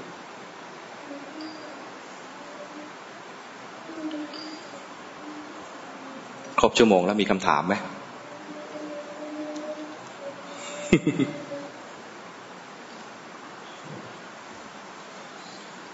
อนุญาตให้ถามได้ หรือว่าฟังแล้วงง ไม่รู้จะตั้งคำถามยังไง คือถ้าพูดในแง่ของเรียกอะไรปริยัติเนี่ยนะจะตั้งคำถามง่าย อีกทีหนึ่งคือ พูดในแง่ปฏิบัติให้ชัดเจน ก็จะตั้งคำถามง่าย เพราะทุกคนเนี่ยปฏิบัติไปแล้วรู้สึกยังไง แต่มีข้อดีของ คอร์สครั้งนี้คือว่า ในแง่ปฏิบัตินะ ให้ไปถามภาคบ่าย สบายใจว่ามีคนตรวจกันบ้านให้เนี่ยสบายใจมากเลยนมามีหน้าที่ฟุ้งซ่านอย่างเดียว อย่าลืมนะ ภาคบ่ายนะ ขอแนะนำ recommend ใครไม่เคย ไม่เคยส่งกันบ้านเลย ให้ส่ง เพราะ อาจารย์ที่มาสอนภาคบ่ายเนี่ยมีคุณภาพมาก โฆษณาแค่นี้พอแล้ว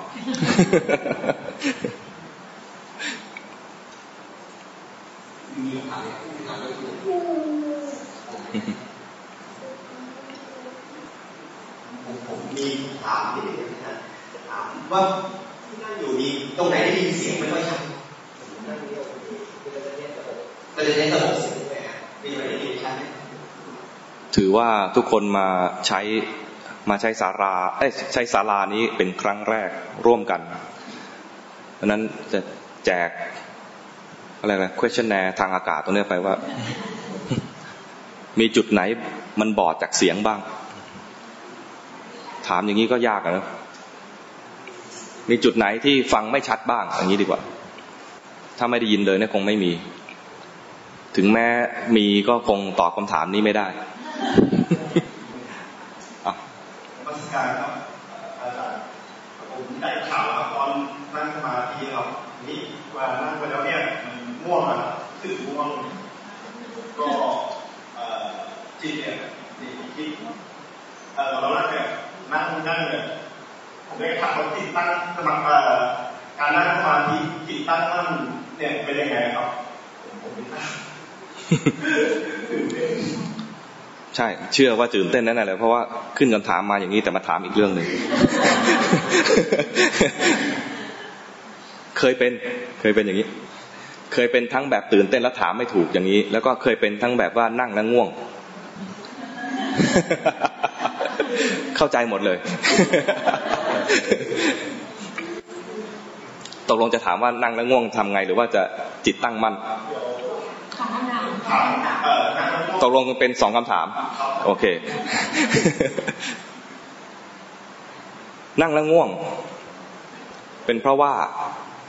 จิตมันเผลอไปและไม่รู้ วิธีอันหนึ่งที่จะทำก็คือเป็นการแก้ อันนี้เป็นสมถะนะ เป็นการแก้ไขอาการ แต่เป็นอาการแก้ไขอาการเพื่อที่จะให้เกิดความรู้ตัวได้ง่ายขึ้น วิธีง่าย ๆ คือขยับตัว ขยับที่ว่าเนี่ยไม่ต้องขยับถึงขนาดลุกขึ้นมาเดินก็ได้ แค่คลายมือมา มีการขยับหรือว่ามีการแตะใช้นิ้ว หัวแม่มือกับนิ้วชี้แตะกันนี้ก็ได้ คือให้มันมีการเคลื่อนไหว มีการเคลื่อนไหวขึ้นมาเนี่ยนะพอมีการสัมผัสกันระหว่างกายกันเอง ความสัมผัสอันนั้นเนี่ยจะเป็นตัวกระตุ้นให้เกิดความรู้ตัวขึ้นมาได้ ตอนกระตุ้นแล้วเกิดความรู้ตัวขึ้นมาเนี่ย เอาแค่เบาๆก่อน อย่าไปถึงขนาดไปตีดังเพี้ยเพี้ยนะถ้าเกิดนั่งคนเดียวไม่เป็นไรถ้านั่งกับอยู่กับหมู่คณะ นั่งกันหลายคนเนี่ยเดี๋ยวเขาจะตกใจ กลายเป็นว่าทุกคนหายง่วงหมดเลยไอ้คนข้างๆก็ง่วงอยู่แล้วก็เลยตกใจก็ลงไปด้วยเราเอาแก้แก้ตัวเองไม่ต้องไปเผื่อแผ่คนอื่น ถึงแม้จะเห็นว่าคนข้างๆเขาง่วงด้วยก็ไม่ต้องไปเผื่อแผ่ นี่เป็นวิธีง่าย ๆ ที่จะทำให้รู้สึกตัวขึ้นมา อีกอย่างหนึ่งถ้าขยับแล้วรู้สึกว่ามันมันหยาบไป หายใจเข้าลึกๆหายใจเข้าลึกๆ ตอนก่อนจะหายใจเข้าเนี่ยจดจ่อเนี่ย แต่ถ้ามันง่วงจริงมันจ่อไม่ทันเนี่ยนะหายใจเข้าลึกๆขึ้นมาเนี่ย ก็รู้สึกตัวขึ้นมาล้วท่านี้เบาไปก็มาขยับขยับนิ้วขยับมือ ขยับไปเห็นการเคลื่อนไหวเห็นการสัมผัสกันอย่างนี้นะอย่างที่หลวงพ่อเทียนให้อุบายในการเคลื่อนไหวเนี่ยท่านเห็นแล้วว่าคนในยุคนี้ถ้านั่งนิ่งๆมักจะมักจะเคลิมมักจะเคลิมพอเคลิมแล้วไม่รู้ตัวก็จะง่วงหลับไปหายไป ความรู้สึกตัวหายไปด้วย การเคลื่อนไหวเนี่ยเพื่อปลุกกระตุ้นตัวรู้ขึ้นมา นี้เราอาจจะไม่ไม่ได้ฝึก แบบสิบสี่ท่าสิบสี่จังหวะของหลวงพ่อเทียนก็อาศัยการเคลื่อนไหวขึ้นมาก็ได้ อย่างหลวงพ่อประโมทเคยเล่าใช่ไหมว่า ท่านใช้อนาปานสติ ตอนเด็กๆทำไปแล้วเนี่ยจิตรวมแล้วก็ไปเห็นนิมิตต่างๆ มันก่อนจะรวมก็มีแสงใช่ไหมมีแสงแล้วก็ตามแสงไปตามที่ต่างๆ ที่อยากจะดู พอไปเห็นสวรรค์เห็นเทวดาแล้วก็เกิดเอะใจขึ้นมาว่า เอ๊ะถ้าเห็นสวรรค์ได้ก็เห็นเห็นนรกได้ แล้วก็ด้วยความเป็นเด็กและกลัวผี ก็เลยคิดว่าจะไม่ให้มันไหลไป ไม่ให้มันเคลิ้มไป ไม่ให้มันออกมาในลักษณะแบบนั้น ที่ไปอย่างนั้นได้ เพราะว่ามีแสงและมันเคลื่อนออก ท่านก็ไม่ให้อยู่ไม่ให้ปล่อยไปจนถึงขนาดนั้น พอเริ่มมีแสงก็หายใจลึกๆ รู้สึกตัวขึ้นมาอีกที พอเริ่มมีแสงก็หายใจลึกๆ รู้สึกตัวขึ้นมาอีกที อย่างเนี้ยเป็นการทำสมาธิที่ไม่ปล่อยเคลิ้มไปตามนิมิต มันก็กลายเป็นว่า กระตุ้นตัวรู้กระตุ้นตัวรู้ขึ้นมา พอทำอย่างนี้ขึ้นมากลายเป็นว่าทำสมาธิได้ดีกว่า คนอื่นๆ คนอื่นๆเนี่ยทำสมาธิแล้วเคลิ้มไปกับอารมณ์ ไหลเคลิ้มไปกับอารมณ์ มีนิมิตอะไรขึ้นมาก็หลงไปตามนิมิตไหลไปเลย พอ ท่านทำแบบกระตุ้นตัวรู้ขึ้นมาเนี่ยกลายเป็นทำสมาธิที่ที่ดีมาก จนครูบาอาจารย์เรียกท่านว่าผู้รู้ผู้รู้ คนอื่นทำสมาธิได้เก่ง แต่เป็นสมาธิแบบอารัมมณูปนิชฌานเนี่ยนะท่านไม่เรียกว่าผู้รู้นั้นไม่ต้องกลัวว่ามันจะเคลิ้มหรือมันจะเผลอไป แค่เริ่มเคลิ้มรู้ทันใช้ได้ พอเคลิ้มแล้วรู้ทัน มันไม่รู้จะไปเริ่มต้นที่ไหนต่อ ก็กลับที่อยู่ อย่างนี้นะหายใจลึกๆขึ้นมาก็ได้ ขยับตัวขึ้นมาก็ได้ แล้วมันจะสังเกตเลยว่า ตอนเคลิ้มเนี่ยมันมีการเคลื่อน เคลื่อนไปก่อนแล้วก็เคลิ้มอย่างเงี้ยเรียกได้ว่าทำสมาธิแล้วได้ตัวรู้ มันก็จะได้สมาธิที่เรียกว่าลักขณูปนิชฌานเห็นอาการเคลิ้มเห็นอาการเคลื่อน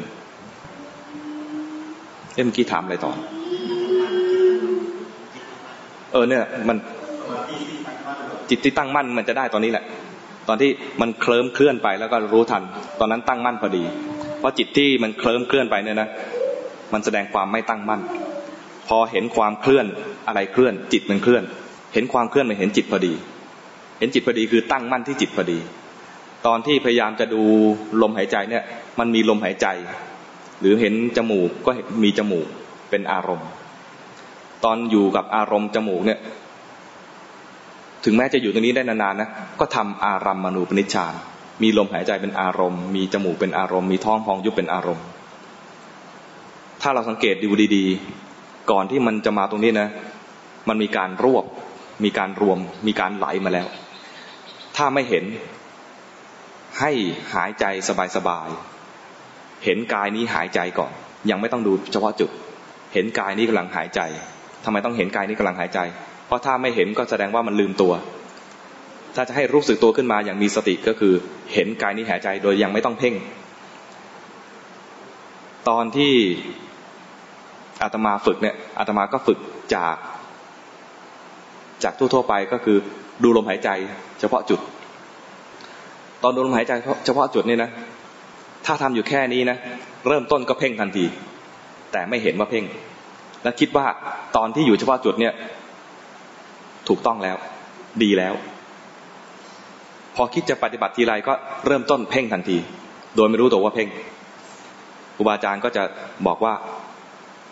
ผิดแล้วครับ เพ่งแล้วครับ ประคองแล้วครับ เราก็ไม่เข้าใจว่ามันเป็นยังไง เพราะเราฝึกมาเริ่มต้นอย่างนี้ทุกที พอท่านให้อุบายว่าลองรู้ตัวแบบสบายๆเห็นร่างกายนี้หายใจ พอเริ่มต้นอย่างนี้นะ เห็นร่างกายหายใจ มันรู้ตัวอยู่ แต่ยังไม่ทันเพ่ง พอรู้ตัวยังยังไม่ทันเพ่ง มันอยู่ได้ไม่นานนะก็คิดจะปฏิบัติ พอคิดจะปฏิบัติมันก็เข้าร่องเดิมเลย มาหมายที่เราเคยเพ่งเนะี่ยคือจุดนี้ ถ้าปฏิบัติอยู่ตรงนี้เรารู้สึกว่ามันปฏิบัติ ถ้าหายใจอยู่เฉยๆเนี่ยรู้สึกว่ามันยังไม่ได้ปฏิบัติ พอคิดจะปฏิบัติทีไรนะจะมาที่จุดที่คุ้นเคยพอมาจุดที่คุ้นเคยเราจะรู้สึกว่าตอนแรกๆก่อนจะมา จุดที่คุ้นเคยเนี่ย มันสบายสบายจิตมันจิตมันผ่อนคลาย พอคิดจะปฏิบัติมันรวบปุ๊บเข้ามาเลย การรวบปุ๊บเข้ามาเนี่ยนะ ถ้าเห็นตรงนี้เรียกว่าเห็นจิต เห็นจิตที่มันรวบ การรวบมันก็คือมีการเคลื่อนเหมือนกัน จากสบายๆก็เคลื่อนเข้ามาจดจ่ออยู่ที่เดียว ถ้าเห็นอาการรวบเข้ามานี่ไงถถ้าเห็นตอนนั้นจิตก็ตั้งมั่นแวบหนึ่ง พอรู้รู้ปุ๊บว่ามีการรวบขึ้นมาณจุดหนึ่งเนี่ยนะรู้แล้วไปไหน รู้แล้วกลับที่อยู่คือหายใจสบายๆนั้นที่อยู่ที่อาตมาจะแนะนำสำหรับคนที่เริ่มทำแล้ว อยากจะดูตัวตัวจิตตั้งมั่นเลยนะคือเห็นกายหายใจ แต่ถ้าจะทำอารัมมณูนิชฌานก็ทำตามที่ตัวเองเคยฝึกมา ดูลมหายใจบ้าง พุทโธบ้าง ดูท้องพองยุบบ้าง ฝึกจากตรงนี้ไปก่อนก็ได้ แต่พอฝึกไปฝึกไปเนี่ยนะ มันได้แค่อารัมมณูนิชาเนี่ย มันจะยังไม่มีติดจิตที่ตั้งมั่น จิตยังไม่ตั้งมั่นก็จะไม่เกิดปัญญา ยังไม่เดินปัญญา เพราะนั้นเมื่อฝึกได้สักพักหนึ่งแล้วเนี่ยนะ ต้องมาเปลี่ยนที่อยู่ เปลี่ยนที่อยู่คือขยายที่อยู่ให้กว้างขึ้น ตอนแรกอยู่บ้านเล็ก ๆ กระต๊อบ ที่บอกเมื่อวานจิตจ้อย มันอยู่เล็ก ๆ ที่อยู่เล็กๆ ที่อยู่เล็ก ๆ เนี่ยนะอยู่ไปเราคิดว่ามันดี ด้วยความเข้าใจว่าต้องอยู่แบบนิ่งๆตั้งมั่นแล้วก็อยู่แน่น ๆ ด้วยแต่จริงๆแล้วไม่ใช่จิตที่ดีที่เหมาะสมที่จะเจริญปัญญาจริงคือจิตที่ผ่อนคลายเบาสบาย นุ่มนวลควรแก่การงาน ก็คือตอนที่สบายสบายให้มันกว้างๆจะเปรียบเทียบได้ว่าเราอยู่แบบบ้านคฤหาสน์ไม่ใช่ไปอยู่กระต๊อบเล็ก ๆ ไม่อยู่บ้านเล็ก ๆ ไม่อยู่ห้องแถวไม่อยู่ทาวน์เฮาส์ อยู่คฤหาสน์กว้างๆเปรียบกับอยู่ที่นี่ก็ได้ อยู่ทาราสายอันกว้างขวางริมแม่น้ำปิง อยู่กว้างๆพอคิดจะอยู่แบบส่วนตัวขึ้นมาปุ๊บขึ้นมานะมันก็จะมาจุดเดียว มันจะมีการรวบเข้ามา ดูอย่างนี้นะอยู่กว้างๆก่อน สบายๆก่อน พอคิดจะอยู่เป็นปฏิบัติในแง่ความสึกของเราเนี่ย และตามความคุ้นเคยด้วย อาตมาคุ้นเคยที่จะจดจ่ออยู่ที่ที่หนึ่งพอคิดจะปฏิบัติมันก็จะมาจ่อตรงนี้ ตอนมาจ่อถ้าไม่เห็นหรือเห็นไม่ทัน มันจะจ่อเลย แต่ถ้ารู้สึกได้ถึงการเคลื่อนจากความสบายมีการรวบตัวขึ้นมาเนี่ย ขณะนั้นจิตจะตั้งมั่นแวบหนึ่งงงไหมพอได้พอได้ พอได้หลักไหมวิธีสรุปวิธีนะก็คือหาที่อยู่ที่สบายสบาย ที่จะแนะนำก็คือว่าเห็นกายหายใจ ถ้าจะดูจิตตั้งมั่นนะ เห็นกายหายใจสบายสบายแล้วเดี๋ยวไม่นานเลย เราจะรู้สึกว่า ฉันอยากจะปฏิบัติขึ้นมาแล้ว หรืออยากจะทำสมาธิที่มันดีขึ้นมากว่านี้อีกแล้ว ตามความรู้สึกของเรา ตามความคิดเห็นของเรา มันจะกลับมาอยู่ที่เดิม โยมใช้ลมหายใจหรือเปล่า ใช้ตัวนี้ใช่ไหมมันจะรวบขึ้นมาตามที่เราเคยฝึกมา ตามความเคยชิน ตอนนี้มันจะแตกต่างระหว่างตอนที่หายใจสบายๆมันจะกว้างๆใจมันจะกว้างๆพอคิดจะปฏิบัติ มันจะกลับมาที่เดิม มันจะเห็นเลยว่ามีการรวบมา การรวบนี้ก็เป็นการเคลื่อนของจิตอันหนึ่งเห็นการเคลื่อนเห็นการรวบจิตก็ตั้งมั่นเหมือนกัน คราวนี้พอเห็นมันรวบ จะมีข้อที่น่าสังเกตอีกอย่างหนึ่งว่า เห็นแล้วชอบหรือไม่ชอบ เห็นแล้วใจเป็นกลางไหม ถ้าเห็นแล้วชอบแสดงว่าไม่เป็นกลาง เห็นแล้วไม่ชอบก็แสดงว่าไม่เป็นกลาง แล้วเป็นกลางทำยังไง รู้ทัน ตอนรู้ทันเป็นกลางพอดี ไม่ต้องพยายามรู้แล้วแบบพยายามนิ่งๆไอตอนรู้แล้วพยายามนิ่งๆก็ไม่เป็นกลางเข้าใจไหมความเป็นกลางอย่าไปทำให้ทำแค่ว่ารู้ทันว่าไมันเป็นกลาง พอดีเลย เป็นกลางเนี่ยต้องให้มันเป็นกลางโดยธรรมชาติ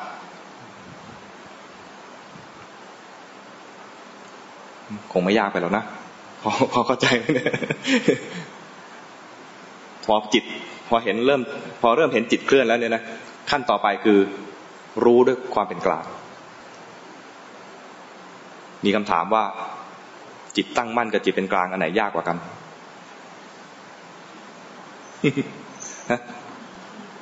จิตตั้งมั่นจิตเป็นกลางไหนยากกว่ากัน ยากพอกันสำหรับคนทำไม่ได้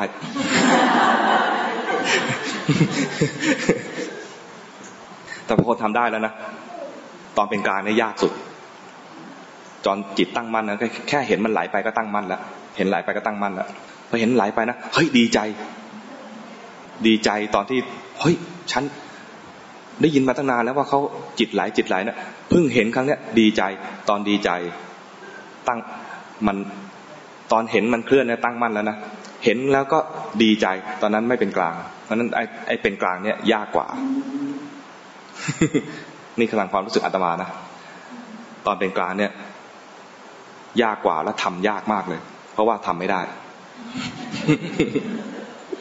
มันได้แค่รู้ว่าโอ้ ดีใจไปแล้วโอ้ เสียใจไปอีกแล้วแค่นี้เอง รู้แค่นี้ ส่วนตั้งมั่นเนี่ย เห็นจิตไหลก็รู้ทัน เห็นจิตไหลก็รู้ทัน ใครยังไม่เคยเห็นจิตไหลบ้างมีไหมทุกคนเห็นจิตไหลแล้วใช่ไหมโอ้สบาย สอนง่ายแล้วมีบางคนนะบอกว่า ไม่เคยเห็นจิตไหล วิธีฝึกแกล้งมันนะแกล้งมันสำหรับคนที่ไม่เคยเห็นแต่ไม่ได้ยกมือเมื่อกี้นี้นะ แถมให้แถมให้ ลองยกนิ้วขึ้นมากดไลค์ให้กับตัวเอง พอไหมเนี่ยยาวพอไหมเนี่ยอาตมาเนี่ยอายุห้าสิบกว่าแล้วสายตาชักไม่ค่อยพอต้องยื่นไกลๆยื่นไปให้สุดแขน แล้วดูสังเกตดูเล็บตัวเอง สังเกตเล็บตัวเอง พยายามดูและให้จำให้ได้ว่าเล็บตัวเองเป็นยังไง สังเกตเห็นรูปร่างลักษณะสีสันสันฐานของมัน เอาเอาขณะที่ว่าหลับตาก็จำได้เลยนะ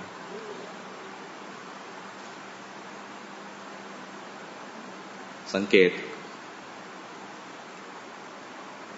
ดูเล็บตัวเองเห็นรายละเอียดทั้งหมดแล้วนะลืมตาอย่างนั้นนะทั้งที่ลืมตามองเล็บตัวเองอยู่เนี่ยนะทำความรู้สึกที่หน้าตัวเอง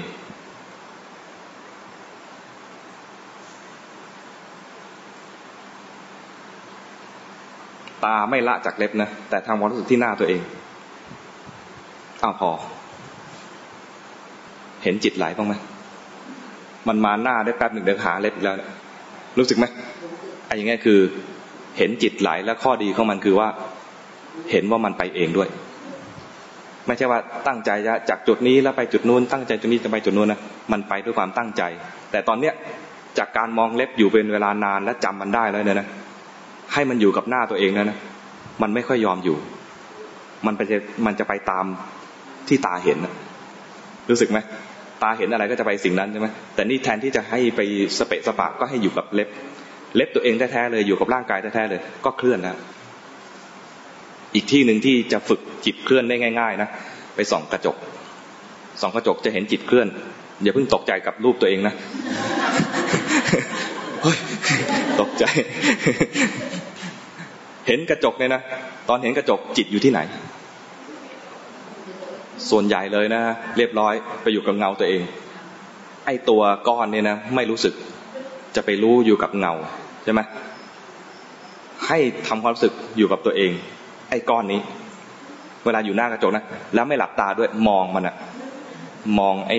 อสุภะข้างหน้าเราเนี่ยเงาเนี่ยนะมอง แล้วทำรู้สึกที่ตัวนะเดี๋ยวมันก็ไหลไปแล้วมาชิ่งไปชิ่งมาอย่างนี้ก็จะเห็นจิตเคลื่อนได้ แล้วที่ดีมากก็คือมันเคลื่อนเอง มันเคลื่อนเองมันจะเห็นอะไรบ้าง ตอนเห็นจิตเคลื่อน จิตตั้งมั่น เห็นมันเคลื่อนเองได้ปัญญา คืออนัตตา มันมันทำงานเอง ตอนเห็นจิตเคลื่อนก็ได้สติด้วยเพราะการเคลื่อนเป็นสภาวะอันหนึ่งตกลงส่องกระจกตัวเองได้ กุศลตั้งสามตัว เพียงแต่ว่ากลับมารู้ตัวเอ๊ะถึงไอ้ก้อนนี้อย่าไปหลงแต่เงาเข้าใจไหมวิธีฝึกนี้นะเป็นการซ้อมเฉยๆแล้วพอเดินออกมาจากห้องน้ำเดินออกมาสู่ชีวิตประจำวันแล้วเนี่ย พอมันไปสนใจนู้นมันก็เคลื่อนนะสนใจนี้มันก็เคลื่อนจริงๆมันเคลื่อนอยู่ทั้งวัน แต่จากการที่เราซ้อมอยู่ที่บ้านเราเนี่ย ยิ่งอยู่ในห้องน้ำคนเดียวเนี่ยนะสบายเลย เพราะมันโลกส่วนตัว รู้สึกห้องน้ำเป็นโลกส่วนตัวไหมตอนเข้าห้องน้ำแล้วโอ้ส่วนนี้เป็นห้องส่วนตัว โลกส่วนตัว เราจะทำอะไรก็ได้ในห้องนี้ โดยที่ไม่ต้องกลัวว่าใครจะเห็น แล้วก็ซ้อมเห็นจิตเคลื่อนอยู่หน้ากระจก ไม่ต้องกลัวใครเห็นว่าแล้วหาว่าเราบ้าอะไร แล้วเขาเขาไม่รู้ด้วยว่าเราส่องหน้าเราคิดอะไร ไปตามห้างก็ได้ส่องหน้าแล้วก็มองสักพักหนึ่งแต่อย่าทำนานเดี๋ยวก็หาว่าบ้าดูเขาหาว่าเราเนี่ยหลงเงาตัวเอง คงจะชื่นชมตัวเองมากคงจะเห็นว่าตัวเองสวยแล้วแต่เขาละอาใจ มีคำถามอะไรอีกไหมตกลงสรุปประเด็นได้ไหมเนี่ยย้ายแล้วพรสมถะสมาธิสมถะเนี่ยเป็นสมาธิแบบหนึ่ง สมาธิมีสองแบบ สมาธิอย่างหนึ่งเรียกว่าอารัมมณูปนิชฌาน อย่างที่สองเรียกว่าลักขณูปนิชฌาน อารัมมณูปนิชฌานคือทำจิตให้น้อมไปหาอารมณ์ใดอารมณ์หนึ่งนานๆ ถ้าทำได้จะได้สมถะจิตสงบนะส่วนลักขณูปนิชฌานไม่เอาจิตไหลไปหาอารมณ์ แต่จิตตั้งมั่นอยู่กับจิต แล้วเห็นอารมณ์เปลี่ยน แล้วเห็นแม้แต่จิตก็เปลี่ยน จิตเองก็เผลอบ้าง รู้บ้าง เผลอบ้างรู้บ้างนี่นะจิต ที่มีสมาธิที่เป็นลักขณูปนิชฌานเนี่ยจะเอื้อให้เกิดปัญญาในแง่ที่จะเกิดมรรคผล ปัญญาที่เกิดมรรคผลคือเห็นว่ามันไม่เที่ยงเป็นทุกข์เป็นอนัตตา ชื่อของมันจึงเรียกว่าเป็นลักขณูปนิชฌานคือเพ่งลักษณะ ลักษณะที่ว่าคือไม่เที่ยงเป็นทุกข์เป็นอนัตตา เรียกว่าลักษณะสามอย่างเรียกว่าไตรลักษณ์ดังนั้นการทำสมาธิสองแบบเนี่ย จะไม่เหมือนกันตรงที่ว่าอย่างแรกจิตจะไหลเคลิ้มไปก่อน ไหลไปก่อนนะจิตจะเคลื่อนไปแล้วไปหาอารมณ์ อย่างนี้เรียกว่าจิตไม่ตั้งมั่นแล้วจิตไหลไหลไปหาอารมณ์ ถึงแม้จะอยู่กับอารมณ์นั้นนานๆก็ก็ตาม แต่มันเป็นการเคลื่อนไปแล้ว เคลื่อนไปหาอารมณ์ แม้แต่อารมณ์นั้นจะเป็นร่างกายก็ตาม เป็นเล็บอย่างเงี้ยนะเป็นเล็บเป็นผมเป็นฟันเป็นหนังอะไรก็แล้ว แต่มันมีการเคลื่อนไปแล้ว เหมือนเจียอย่างที่อาตมาบอกว่า พอคิดจะดูลมหายใจ จิตก็จะเคลื่อนรวบมาที่จุดจุดหนึ่งนั้นมีอะไรเป็นอารมณ์ ถ้าเราอยู่กับอารมณ์นั้นนานๆ อารมณ์นั้นถ้าไม่ใช่จิตเนี่ยนะเป็นอารัมมณูปนิชฌานเป็นสมาธิที่อยู่กับอารมณ์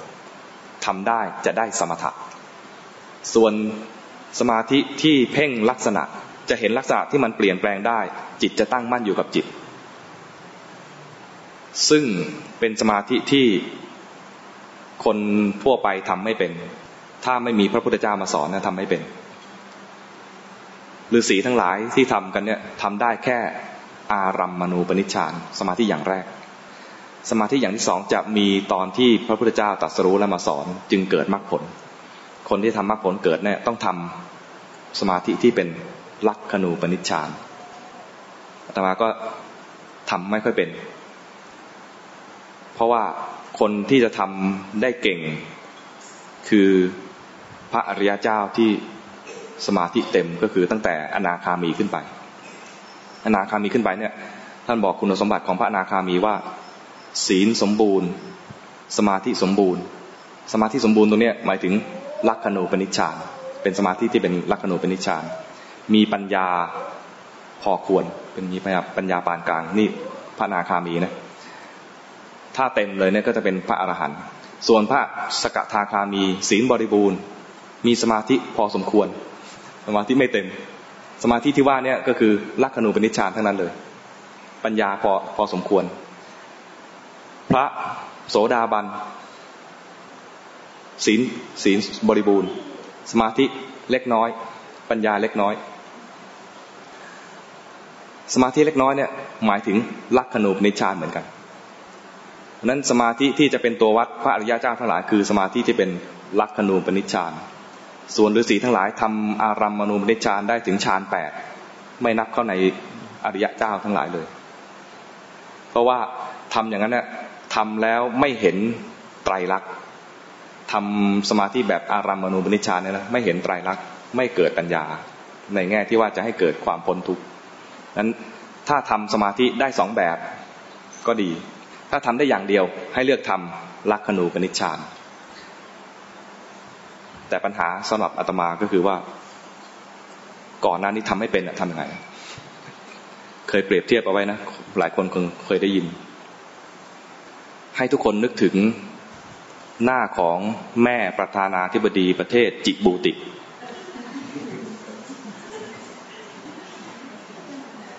กรุณานึกถึงหน้าของแม่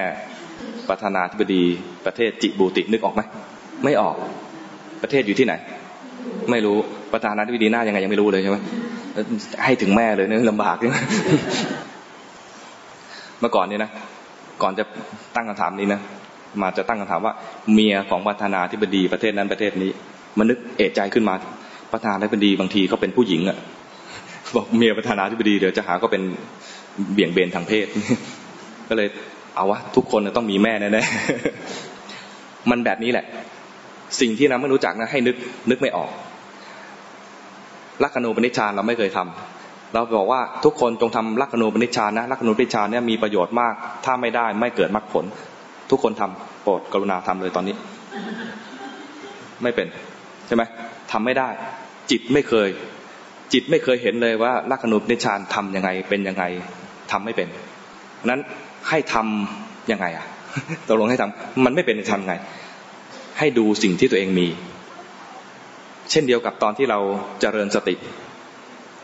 ถ้าทุกคนมาในห้องนี้แล้วบอกว่า อ้าว ทุกคนนะ ถ้าอยากจะพ้นทุกข์ต้องมีสติ ทุกคนจงเจริญสติ บอกแค่นี้ทำไงอะ ไม่รู้ ทุกคนเป็นแต่ขาดสติ ใช่ไหม ทุกคนจงขาดสติสบายมากทำได้ ทุกคนจงมีสติ เออเลย งงพระเจ้าก็บอกแนวทางไว้แล้วว่า ถ้าคนจะมีสติ แบบสติที่ดีด้วยเป็นสติปัฏฐาน ให้ดูว่าจิตขณะนั้นมีราคะก็รู้ ถามว่าราคะรู้จักไหมรู้จัก แค่นี้เอง รู้สิ่งที่ตัวเองมี มีโทสะก็รู้ โทสะรู้จักไหม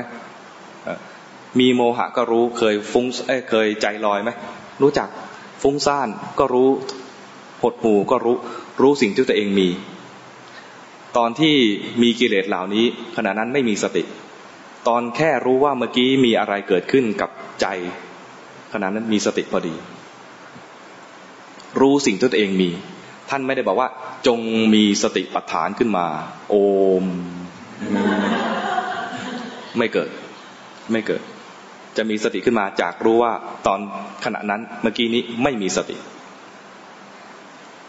อะตอนนี้บอกว่าสมาธิมีสองแบบ อารามณูปนิชานนะทำไปก็ไม่เกิดมรรคผล จงทำลักขณูปนิชานโอม ไม่เกิดเข้าใจไหมก็ต้องดูสิ่งที่ตัวเองมี สิ่งที่ตัวเองมีตอนนี้คืออะไร ลักขณูปนิชานเรียกอย่างหนึ่งว่าจิตตั้งมั่น จิตที่ตั้งมั่นหมายถึงว่าจิตไม่เคลื่อน จิตไม่เคลื่อนเป็นยังไง ไม่รู้รู้แต่จิตเคลื่อน อย่างที่เมื่อกี้เนี่ยทำเนี่ยรู้จิตเคลื่อนจิตเคลื่อนเป็นยังไงรู้ พอรู้ได้ ให้รู้สิ่งที่ตัวเองทำได้ พอรู้สิ่งตรงนี้นะสิรู้สิ่งตรงข้ามมันได้สิ่งนั้นพอดี สติตรงข้ามกับหลง รู้ว่าหลงได้สติพอดี จิตเคลื่อนตรงข้ามกับจิตตั้งมั่น รู้จิตเคลื่อนตั้งมั่นพอดี ปัญญา ตรงข้ามกับโง่ รู้ว่าโง่ เริ่มได้ปัญญาแล้วเข้าใจไหมถ้ารู้สึกว่ากูยังมีปัญญาอยู่เนี่ยนะน่าน่าน่าสงสารแล้วนะกูเนี่ยปัญญาเลิศมากเลยนะเนี่ยน่าสงสาร อันเนี้ยควรสงเคราะห์สักหน่อย พอเข้าใจไหมดูที่ตัวเองมี ดูที่ตัวเองรู้จัก ไม่รู้จักแม่ปัฒนาธิบดี ไม่ต้องไปรู้ไม่เป็นไร รู้จักแม่ตัวเองแล้วกระตันยูให้ได้ ใช้ได้แล้ว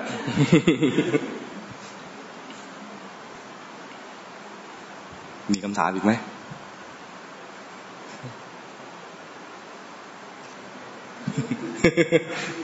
มีมีถ้ามียกมือ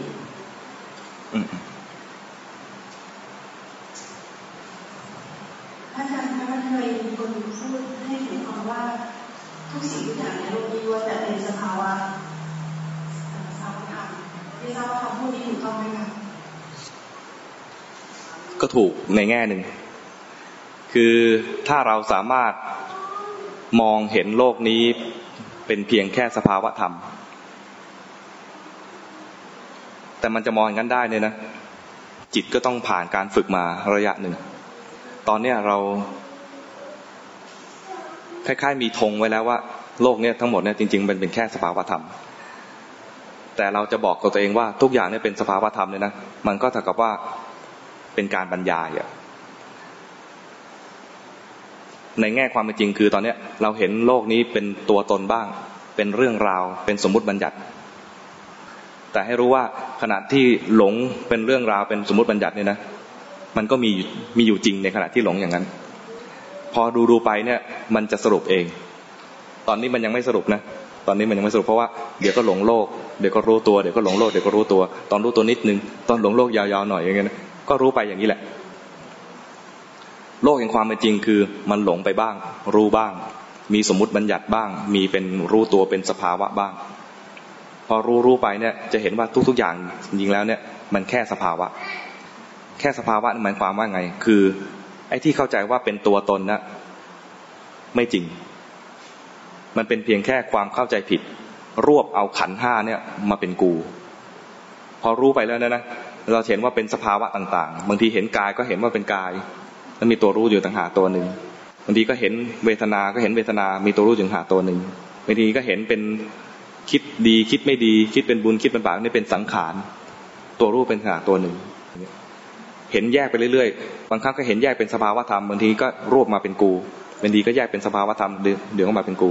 แต่พอเข้าใจแล้วจริงๆเนี่ยมันจะกลายเป็นแตกออกมาเป็นสภาวะธรรม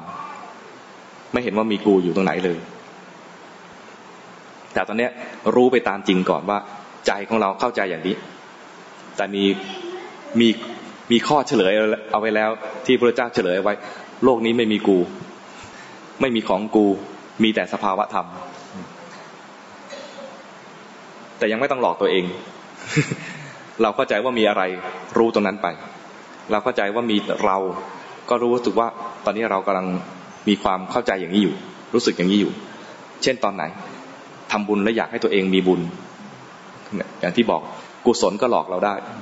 ตอนที่โกรธคนนั้นนะก็มีคนนั้นมีนางนั่น มีไอ้นั่นกำลังทำอย่างนี้อย่างนี้ มันไม่สมควรคิดอย่างนี้อย่างนี้ ตอนนั้นกำลังหลงอยู่ในเรื่องของสมมติ แต่แท้จริงแล้วมีความโกรธเกิดขึ้น มันจะเลวหรือมันจะห่วยจริงหรือเปล่ายังไม่แน่เลย แต่ตอนนี้เราห่วยแล้ว เราเลวแล้วมีมีกิเลสขึ้นมาแล้วมีโทสะขึ้นมาแล้ว ให้รู้ตัวนี้เป็นสภาวะที่เกิดขึ้นจริงๆ เราจะบังคับให้บอกว่าจงเข้าใจว่าทุกอย่างเนี่ยเป็นสภาวะล้วนๆเนี่ยนะมันยังไม่เข้าใจ ให้รู้ไปตามจริง แต่จริง ๆ มันคือเป็นสภาวะนั่นแหละ อยู่ไหนเนี่ยอ๋อเราจะเริ่มรู้อย่างรู้สิ่งที่ตัวเองมี ถ้าขณะนี้เริ่มต้นอะไรไม่ได้เลย เห็นกายนี้หายใจ เห็นกายนี้หายใจ พอมันผิดไปจากกายนี้ ที่กำลังหายใจนี้นะ มันผิดไปยังไง ผิดยังไงก็ได้ เช่น เผลอคิดไปถึงกรุงเทพ ลอคิดไปถึงอาหาร เผลอคิดไปถึงบ้านอะไรอย่างเงี้ยนะตอนที่กำลังเผลอไปเนี่ยกายเป็นยังไงก็ไม่รู้ใจกำลังเผลอก็ไม่รู้ ตอนที่เผลอไปพอรู้ทันว่าเผลอเนี่ยนะไม่ต้องไปไม่ต้องไปคิดซ้ำว่าเมื่อกี้เผลอคิดถึงกรุงเทพเมื่อกี้เผลอคิดถึงเป็ดถึงไก่ไม่ต้องไม่ต้องไม่ต้องคิดซ้ำขนาดนั้น ถ้าคิดซ้ำนะจะกลายเป็นเผลอใหม่อีกครั้งหนึ่งขณะที่เผลอ ขณะขณะที่คิดว่าตัวเองรู้ตัวเนี่ยนะโอ้เมื่อกี้นี้คิดถึงบ้าน นี่ก็เป็นความคิดเป็นการปรุงแต่งคำพูดขึ้นมา เมื่อกี้นี้คิดถึงหมูเจ เมื่อวานเนี่ยนะ มามากับคนกินเจ ขับรถมา แวะ ร้านสะดวกซื้อ ร้านนั้นก็มีหมูปิ้ง ขายอยู่หน้าร้านใครเห็นบ้างบางทีก็มีหมูปิ้ง แพงด้วยนะไม้ละสิบบาท เขากินเจแล้วก็ก็โหมันทำเหมือนมากเลย เหมือนหมูมากเลย จริงจะกินแล้วอ้างเหตุผลว่ามันคงเป็นอาหารเจแล้วทำเหมือนมากกลิ่นก็เหมือนสีสันเหมือนเหมือนทุกอย่างเลย กูจะกินนะ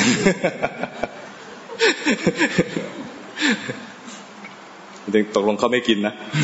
ต้องเป็นเป็นอะไร พูดกันหยอกล้อกัน เดี๋ยวนี้ก็อาหารเจนี่ทำได้เหมือนมาก ถ้าคิดอย่างนี้นะ สมมติว่าเราคิดไปถึงเหตุการณ์เมื่อวานนี้ แล้วมีภาพคนนั้นพูดอย่างนี้มีมี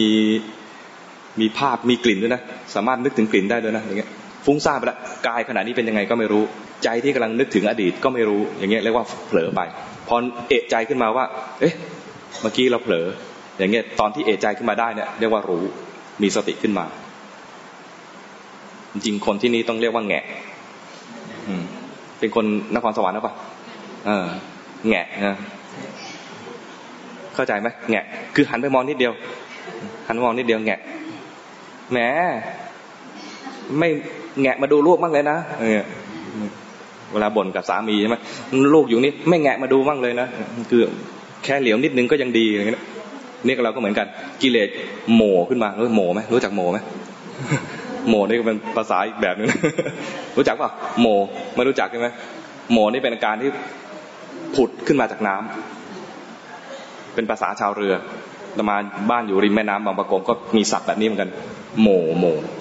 ดำน้ำไปแล้วนะไปโหมตรงนู้นกิเลสนี่แรกก็มันก็ดำอยู่นะมันโหมขึ้นมาก็ให้รู้โหมขึ้นมารู้ กิเลสโหมขึ้นมาก็แงะไปดู ตอนมันไม่โหมไม่ต้องแงะ เข้าใจไหมมันต้อนไม่โหมไม่ต้องแงะ มันโหมขึ้นมาก็แงะไปดูหน่อย เป็นคนนครสวรรค์ปะ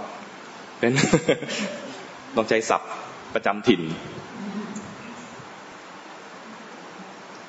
พอเข้าใจไหมแล้วดูเนี่ยนะดูแค่แงะจริง ๆ คือไม่ต้องไปจ้องดู ถ้าเริ่มจ้องเมื่อไหร่นะผิดเลย อยากจะดูชัดๆพยายามจะดูนะผิดเลย แค่แงะไปดูว่ามีอะไรเกิดขึ้นพอแล้ว แงะไปดู รู้ว่าไอ้นี่เกิดขึ้นพอแล้วไอ้นี่คือกิเลสกิเลสมันยังไม่เกิด มันยังไม่โมไม่ต้องไปดู มันแต่มันมีอยู่นะ แต่มันยังไม่โมพูดมันดีพูดภาษาอย่างนี้ มีคำอะไรอีกเนี่ยเราอาจารย์อาจารย์นะคะอันนี้อาจจะนอกเรื่องเดี๋ยวลองถามดูก่อนว่าเวลาเราทำบุญนะคะเรา เราคิดว่าเราเราทำเราคงได้บุญอยู่แล้วใช่ไหมแต่คิดแผ่ตัวบุญส่วนกุศลให้สิ่งที่เราคิดไปก็ทำในพ่อแม่พี่น้องแล้วคนที่เราคิดส่วนบุญส่วนให้เนี่ยเราจะทราบได้เราเขาได้รับหรือเปล่าอ๋ออุทิศให้ก่อน เป็นหน้าที่ของเราที่ให้ก่อน ถ้าเราไม่เป็นตัวเริ่มต้นให้เลยเนี่ยนะกระบวนการต่อไปเนี่ยทำไม่ได้เลยเขาจะมานั่งรอเกาะอยู่ที่บ่าที่ไหลเรานะเราไม่ให้นะก็ไม่เกิด การรับส่วนบุญยังไงได้เลยดังนั้นดูน่ากลัวเกินไปแล้วป่ะเอาเป็นว่าอยู่อยู่ขอบหน้าต่างก็แล้วกันนะก็อยู่ขอบหน้าต่างพอไหว อยู่ขอบหน้าต่างยังพอไหวถ้ามาเกาะไหลเนี่ยรู้สึกแบบน่ากลัวเกินไป ถ้าเขาเฝ้ารออยู่ แล้วเราอุทิศให้เขาพอพอเขารู้ว่าเราอุทิศให้เขาอนุโมทนาเนี่ยนะ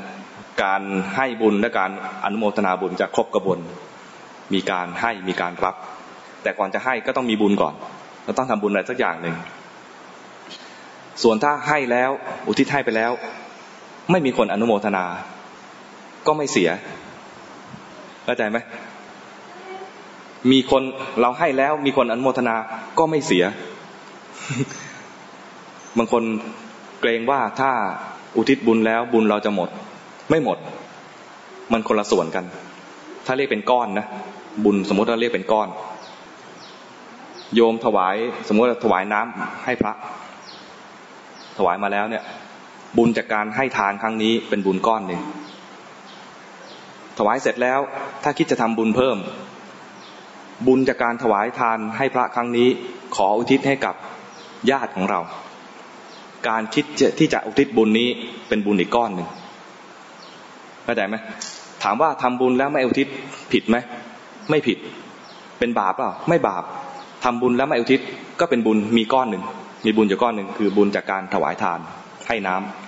ำแล้วคิดถึงว่า เออ เราทำบุญกับพระแล้วมีความอิ่มใจปลื้มใจปีติใจ อยากจะแบ่งความอิ่มใจปลื้มใจปิติใจนี้ให้กับคนอื่นเขาบ้าง ก็อุทิศบุญนี้ให้กับหมู่ญาติของเรา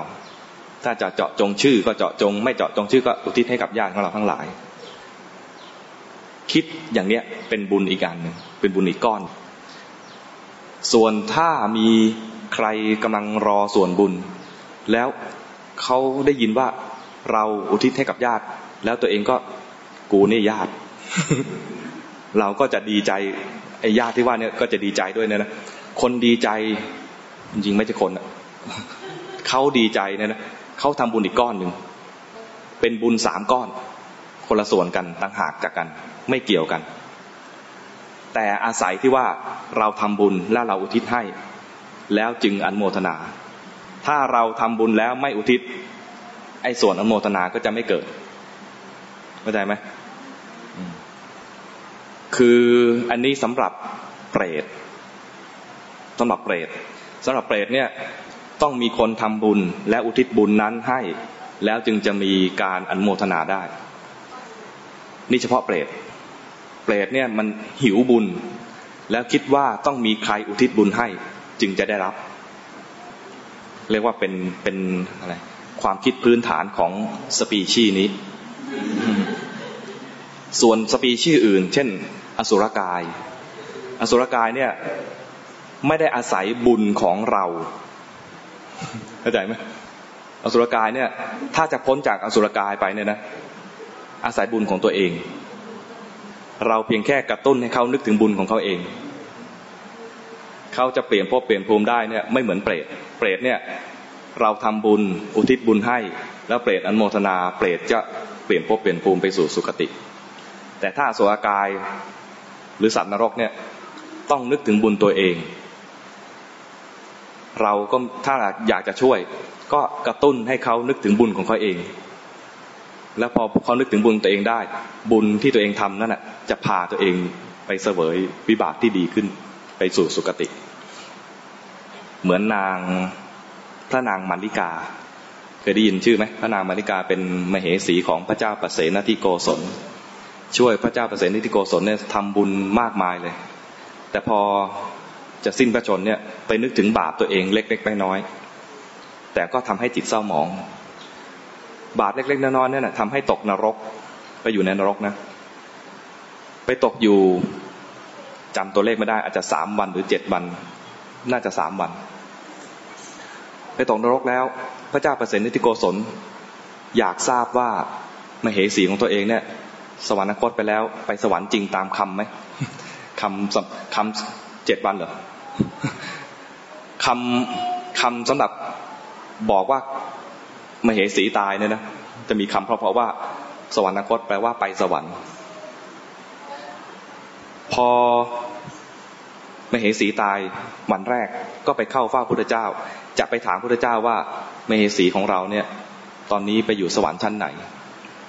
พระเจ้ารู้อยู่แล้วว่าไม่ได้ไปสวรรค์ ก็ บันดาลใช้ฤทธิ์นะใช้ฤทธิ์บันดาลให้พระเจ้าเปรตนิติโกศลเนี่ยลืมเรื่องที่จะถาม มากราบพระเจ้าก็คุยนู่นคุยนี่ แล้วกราบลากลับไปถึงวังอ้าวกูลืม จะถามว่า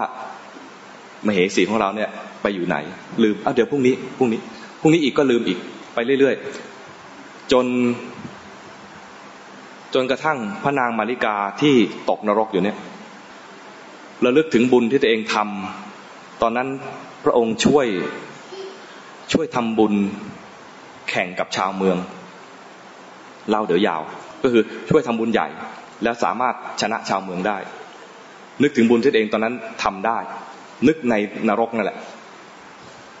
ที่นึกได้เพราะว่าบุญนั้นใหญ่ แต่ถ้าบุญไม่ใหญ่นะตกนรกแล้วจะเดือดร้อน เดือดร้อนแล้วก็ กวนกวายอยู่ในนรกนั่นแหละนึกอะไรไม่ออกเลย นึกถึงบุญอะไรไม่ออกเลย ตอนที่เรากำลังเดือดร้อนเนี่ยบางทีนึกยากเหมือนกันนะแต่เราเนี่ยยังมีมีกายหยาบหยาบเป็นคนเนี่ยนะเดี๋ยวก็มีอนุนกระทบเดี๋ยวก็นี้มีกระทบนะมันจะอยู่มันจะถูกอะไร ถูกครอบงำอยู่ในเรื่องราวนั้น ได้ไม่นาน เดี๋ยวก็มีสิ่งมากระทบแล้วก็คิดอย่างอื่น สิ่งมากระทบคิดอย่างอื่น เช่นว่ากำลังโกรธแฟน มัน แย่มากมันนอกใจเราอย่างเงี้ยสมมตินะ มันทำให้เราอกหักเงี้ยมันจะโกรธแฟนได้ไม่นานเพราะเดี๋ยวเราต้องหิวข้าว เดี๋ยวเราต้องไปอาบน้ำเดี๋ยวเราต้องไปถ่ายอุจจาระปัสสาวะ มันมี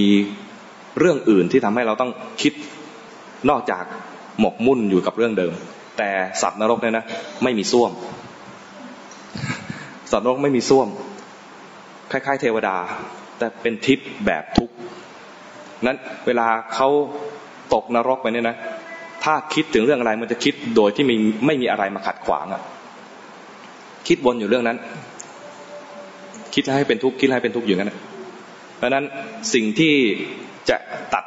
ตัดวงจรความคิดตรงนั้นได้ ต้องเป็นสิ่งที่ยิ่งใหญ่จริง ๆ ต้องทำบุญใหญ่ๆจริง ๆทำบุญแล้วเกิดความปลื้มใจหนักๆจริง ๆ พระนางทำบุญเอาไว้ครั้งหนึ่งที่ว่ายิ่งใหญ่มากทำบุญแล้ว ชนะชาวเมืองอะเรียกว่าอสัตทิสถาน พอนึกถึงบุญตอนนั้นได้ เห็นเห็นการทำบุญของตัวเองในอดีต และปลื้มใจเปลี่ยนภพเปลี่ยนภูมิไปสู่สุคติเลย ไปอยู่สวรรค์ชั้นดุสิตพอไปอยู่สวรรค์ชั้นดุสิตแล้ว คราวนี้พอเจ้าเปรตนิโกศลมาถาม พระองค์ก็ไม่ไม่บันดาลดิษอะไรให้ให้ลืมพอพระเจ้าเสนิโกศลถาม แม้ผมมาตั้งหลายวัน ผมจะ ถามแล้วลืมไปทุกทีพระเจ้าอาจจะนึกในใจ เราทำเองเลยพอถามครั้งนี้คำตอบก็คือว่าอ๋อมาเหสีของพระองค์ ไปอยู่ชั้นดุสิตแล้ว พระเจ้าเปรตนิโกศลก็ปลื้มใจว่า โอ้ภรรยาเราสมควรจะไปอยู่ดุสิตเพราะว่าทำบุญมาเยอะเหลือเกิน แต่ไม่รู้เลยว่าทำบาปเหมือนกัน แต่ถ้าให้ถามตอนที่ยังอยู่นรกนะ พระองค์ก็ต้องตอบตามความจริงว่าตอนนี้ตกนรก พอตอบตามความจริงว่าตกนรกเนี่ยพระเจ้าประเสริฐนิติโกศลก็จะไม่ฟังว่าเหตุผลมันคืออะไร แต่จะหมดศรัทธาในพุทธศาสนาไปเลยว่า โอ้มเหสีเราทำบุญขนาดนี้ทำไมตกนรก เพราะนั้นอย่าทำบุญเลย จะสรุปเลยว่า อย่าทำบุญเลยทำบุญแล้วกันนรกไม่ได้ กลายเป็นมิจฉาทิฏฐิไปเลยงั้นบางทีท่านก็ป้องกันป้องกันคนไม่ให้เกิดมิจฉาทิฏฐิก็มีการแสดงฤทธิ์แต่แสดงฤทธิ์นั้นจงใจเพื่อโปรดคนนั้นด้วย นั้นเวลา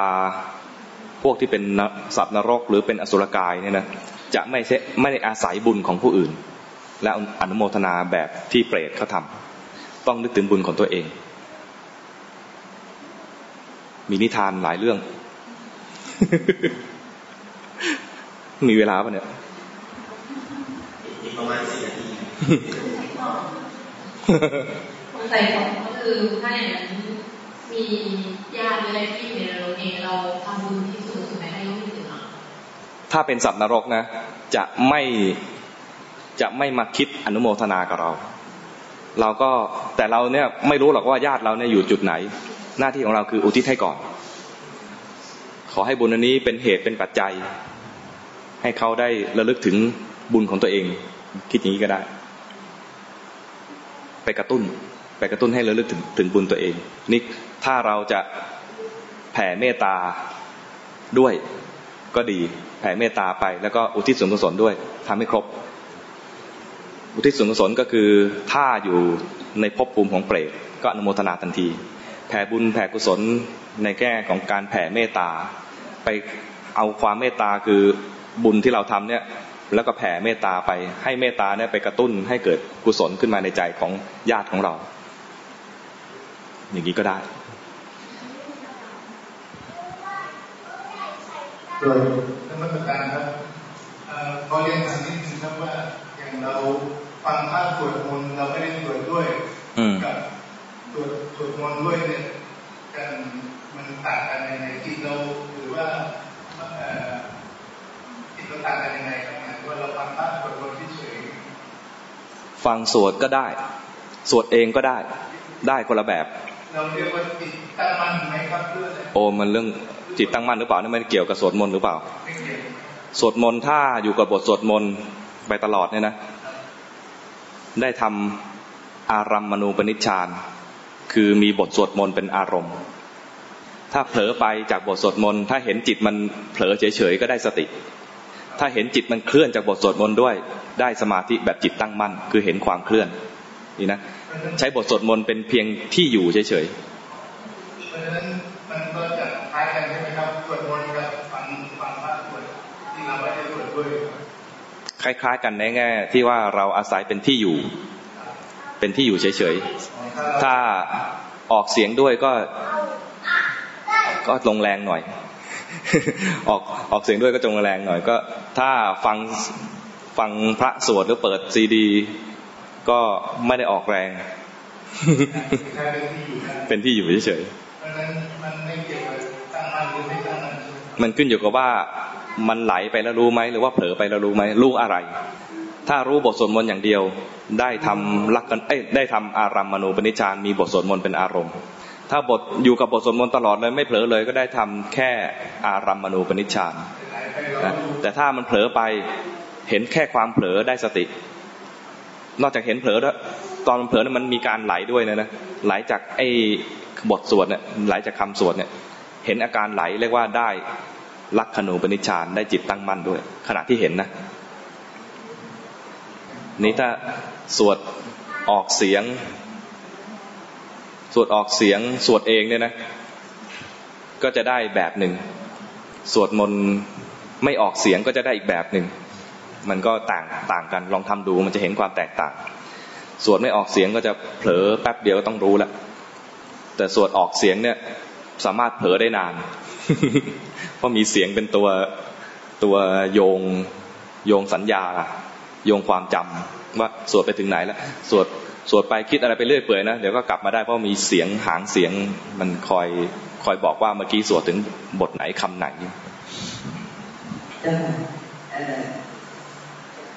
ว่ารู้ลมหายใจกับเห็นร่างกายหายใจแล้วมัน ต่างกันตรงที่ว่า รู้ลมหายใจจะรู้เฉพาะลม จะจะมาจดจ่อเฉพาะลม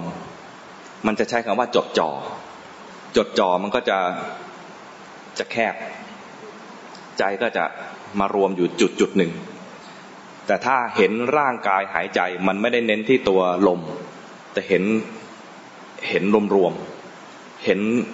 รูปธรรมนี้รวมๆ เห็นกายนี้ อย่างรู้สึกตัวก็คือเห็นกายนี้หายใจด้วย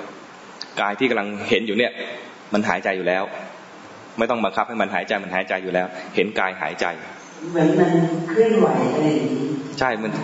คนก็จะเห็นว่ามันกระเพื่อมไปกระเพื่อมมาหายใจเข้ากระเพื่อมแบบหนึ่งหายใจออกกระเพื่อมแบบหนึ่งแต่ถ้าเห็นลมนะมันก็เอื้อต่อการที่จะไปเพ่ง มันจะดูเฉพาะจุด จะดูท้องพองยุบนั้นก็จะเห็นเฉพาะจุดคือท้องพองยุบ เห็นเฉพาะท้องไม่เห็นว่าร่างกายทั้งหมดเป็นยังไง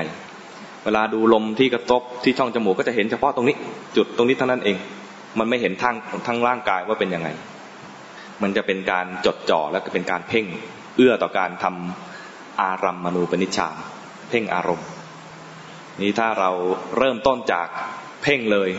จะไม่รู้ว่าเพ่งเป็นยังไง เหมือนตอนสมัยอาตมาเริ่มจากอย่างเงี้ยจะไม่รู้ว่าเพ่งเป็นยังไง จะทำทีไรก็รู้สึกว่าได้ทำแล้วได้ปฏิบัติแล้ว และคิดว่าถูกแล้ว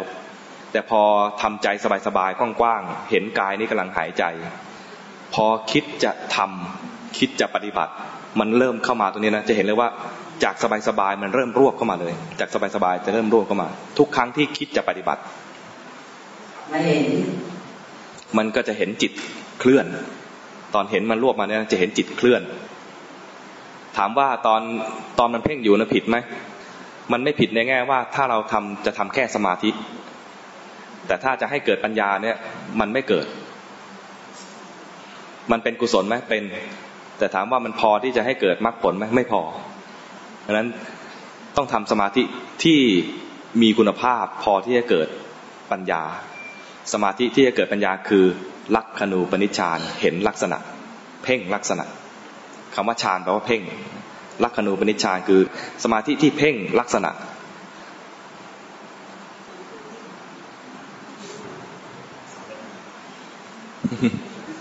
ถ้าจริงจะเกินก็ได้เพราะอาตมาสบายใจแล้ว ฉันแล้ว ไม่ต้องกลัวว่าเกินเที่ยงแล้วเทศไม่ได้ ไม่มีอะไร วิกาละเทศนาไม่มีครับกลับมาที่การให้การครับ ผมสงสัยขอถามคำสามคำนี่แหละครับว่าใจจิตความคิดมันคือตัวเดียวกันครับ แล้วถ้าเกิดมันเป็นตัวเดียวกัน เรากำลังเรียนรู้กระบวนการความคิดควบคุมความคิดให้มันเป็นให้มันจัดเรียกว่าจัดเป็นความคิดเรา อันนี้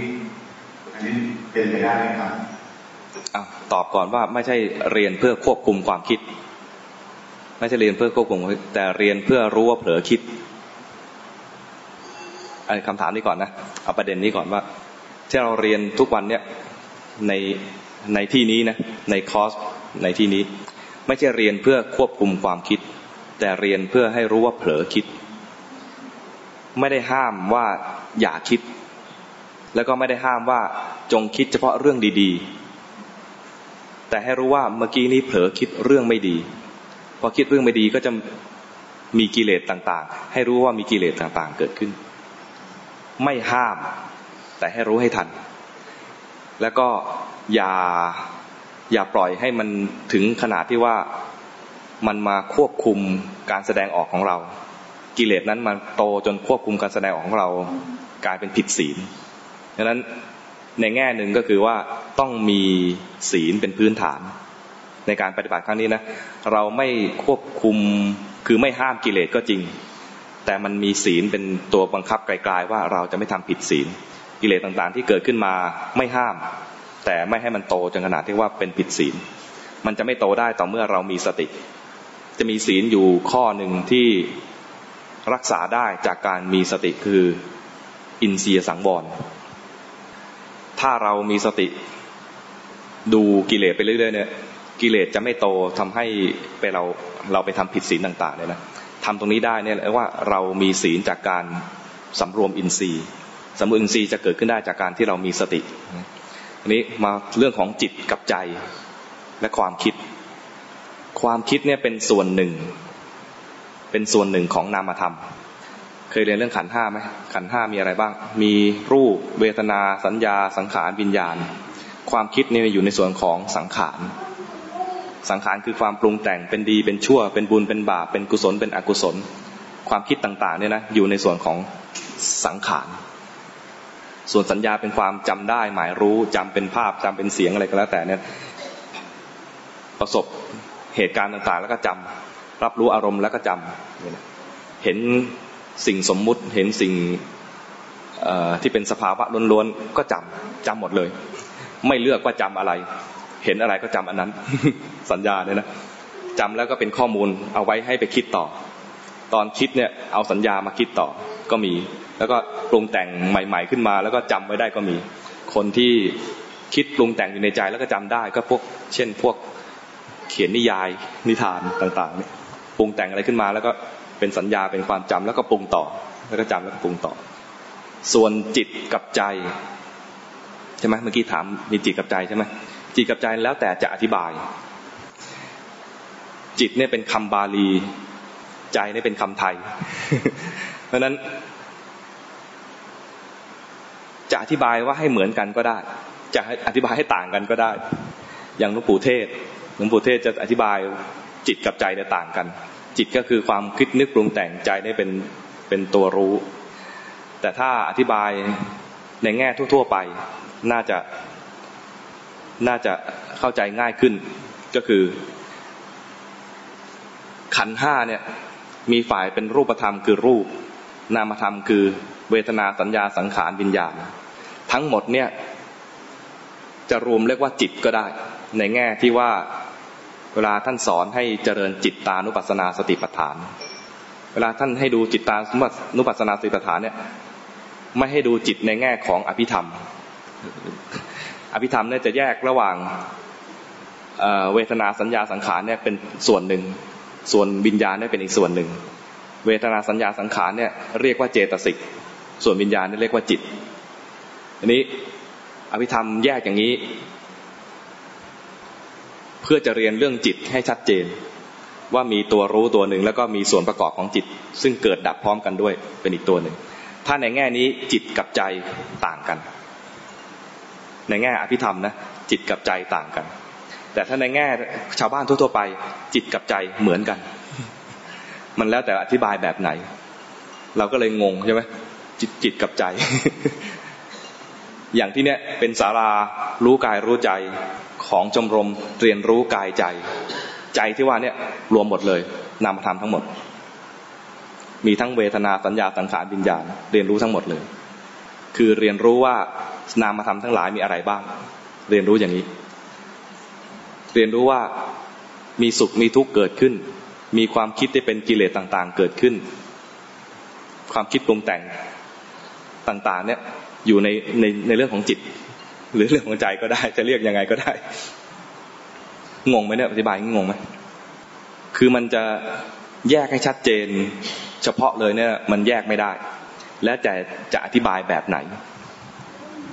จิตใจมโน มีคำอีกหลายคำนะนะความคิด ความปรุงแต่งทางนาม ทางนามธรรมคือ ถ้าเฉพาะเจาะจงไปเนี่ย มันก็จะไป ไปจำกัดจำกัดทำให้เราปฏิเสธ เวลาคนอื่นอธิบายในแง่อื่นอีก สรุปแล้วคือเป็นเรื่องของนามธรรม จิตกับใจเป็นเรื่องของนามธรรมจะเฉพาะเจาะจงในเรื่องคำว่าจิตเท่านั้นเองที่ว่าอาจจะเฉพาะเจาะจง เฉพาะในส่วนที่เป็นวิญญาณขันในแง่ที่ว่าถ้าเป็นเรื่องของอภิธรรม อภิธรรมจะแยกระหว่างจิตกับเจตสิกเคยได้ยินคำนี้ไหมจิตกับเจตสิกเจตสิกก็คือเวทนาสัญญาสังขารเป็นเจตสิกเป็นส่วนประกอบที่เป็น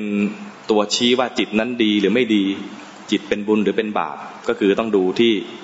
ที่เจตสิกที่ประกอบกับจิต จิตเป็นเพียงแค่รู้อารมณ์ ในแง่ของอภิธรรมนะจะบอกว่าวิญญาณขันนั่นคือตัวรู้อารมณ์ จิตก็คือสิ่งที่ไปรู้แค่รู้เฉยๆแต่ในแง่ของสติปัฏฐาน เวลาท่านให้ดูจิตเนี่ย ท่านให้ดูกิเลส กิเลสอยู่ที่ไหน กิเลสอยู่ที่สังขารขัน เพราะนั้นเวลาท่านให้ดูจิตตานุปัสสนาเนี่ยไม่ได้ดูเฉพาะตัว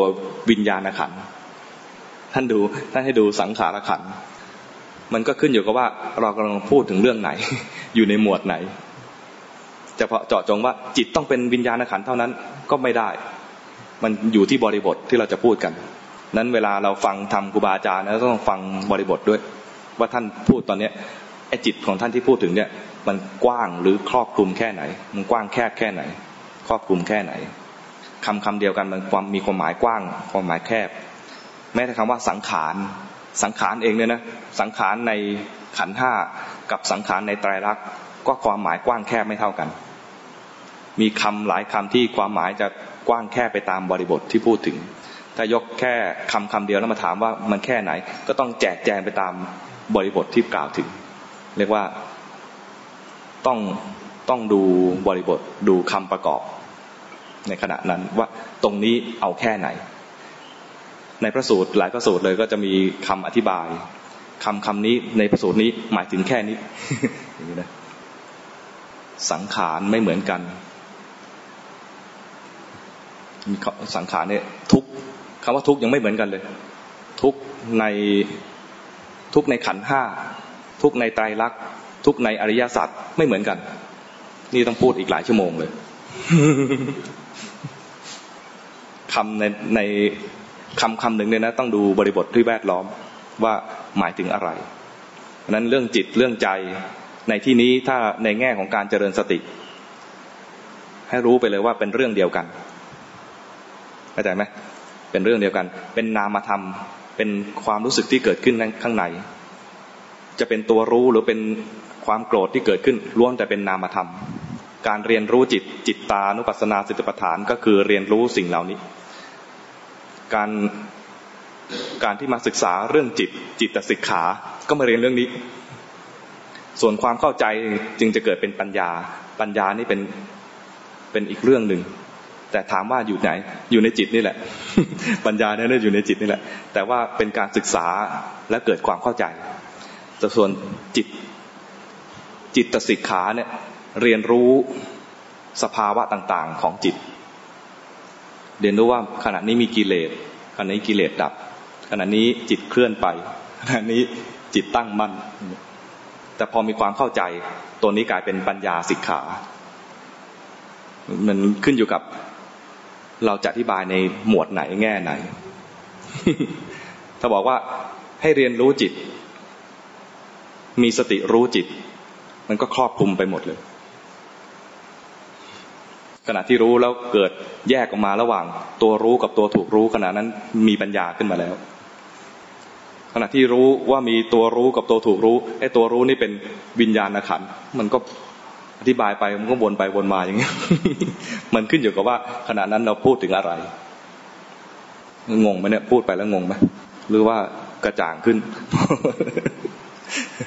คือคำคำเดียวอธิบให้อธิบายตอนนี้นะ มันก็ ต้องแจกแจงอย่างนี้แหละ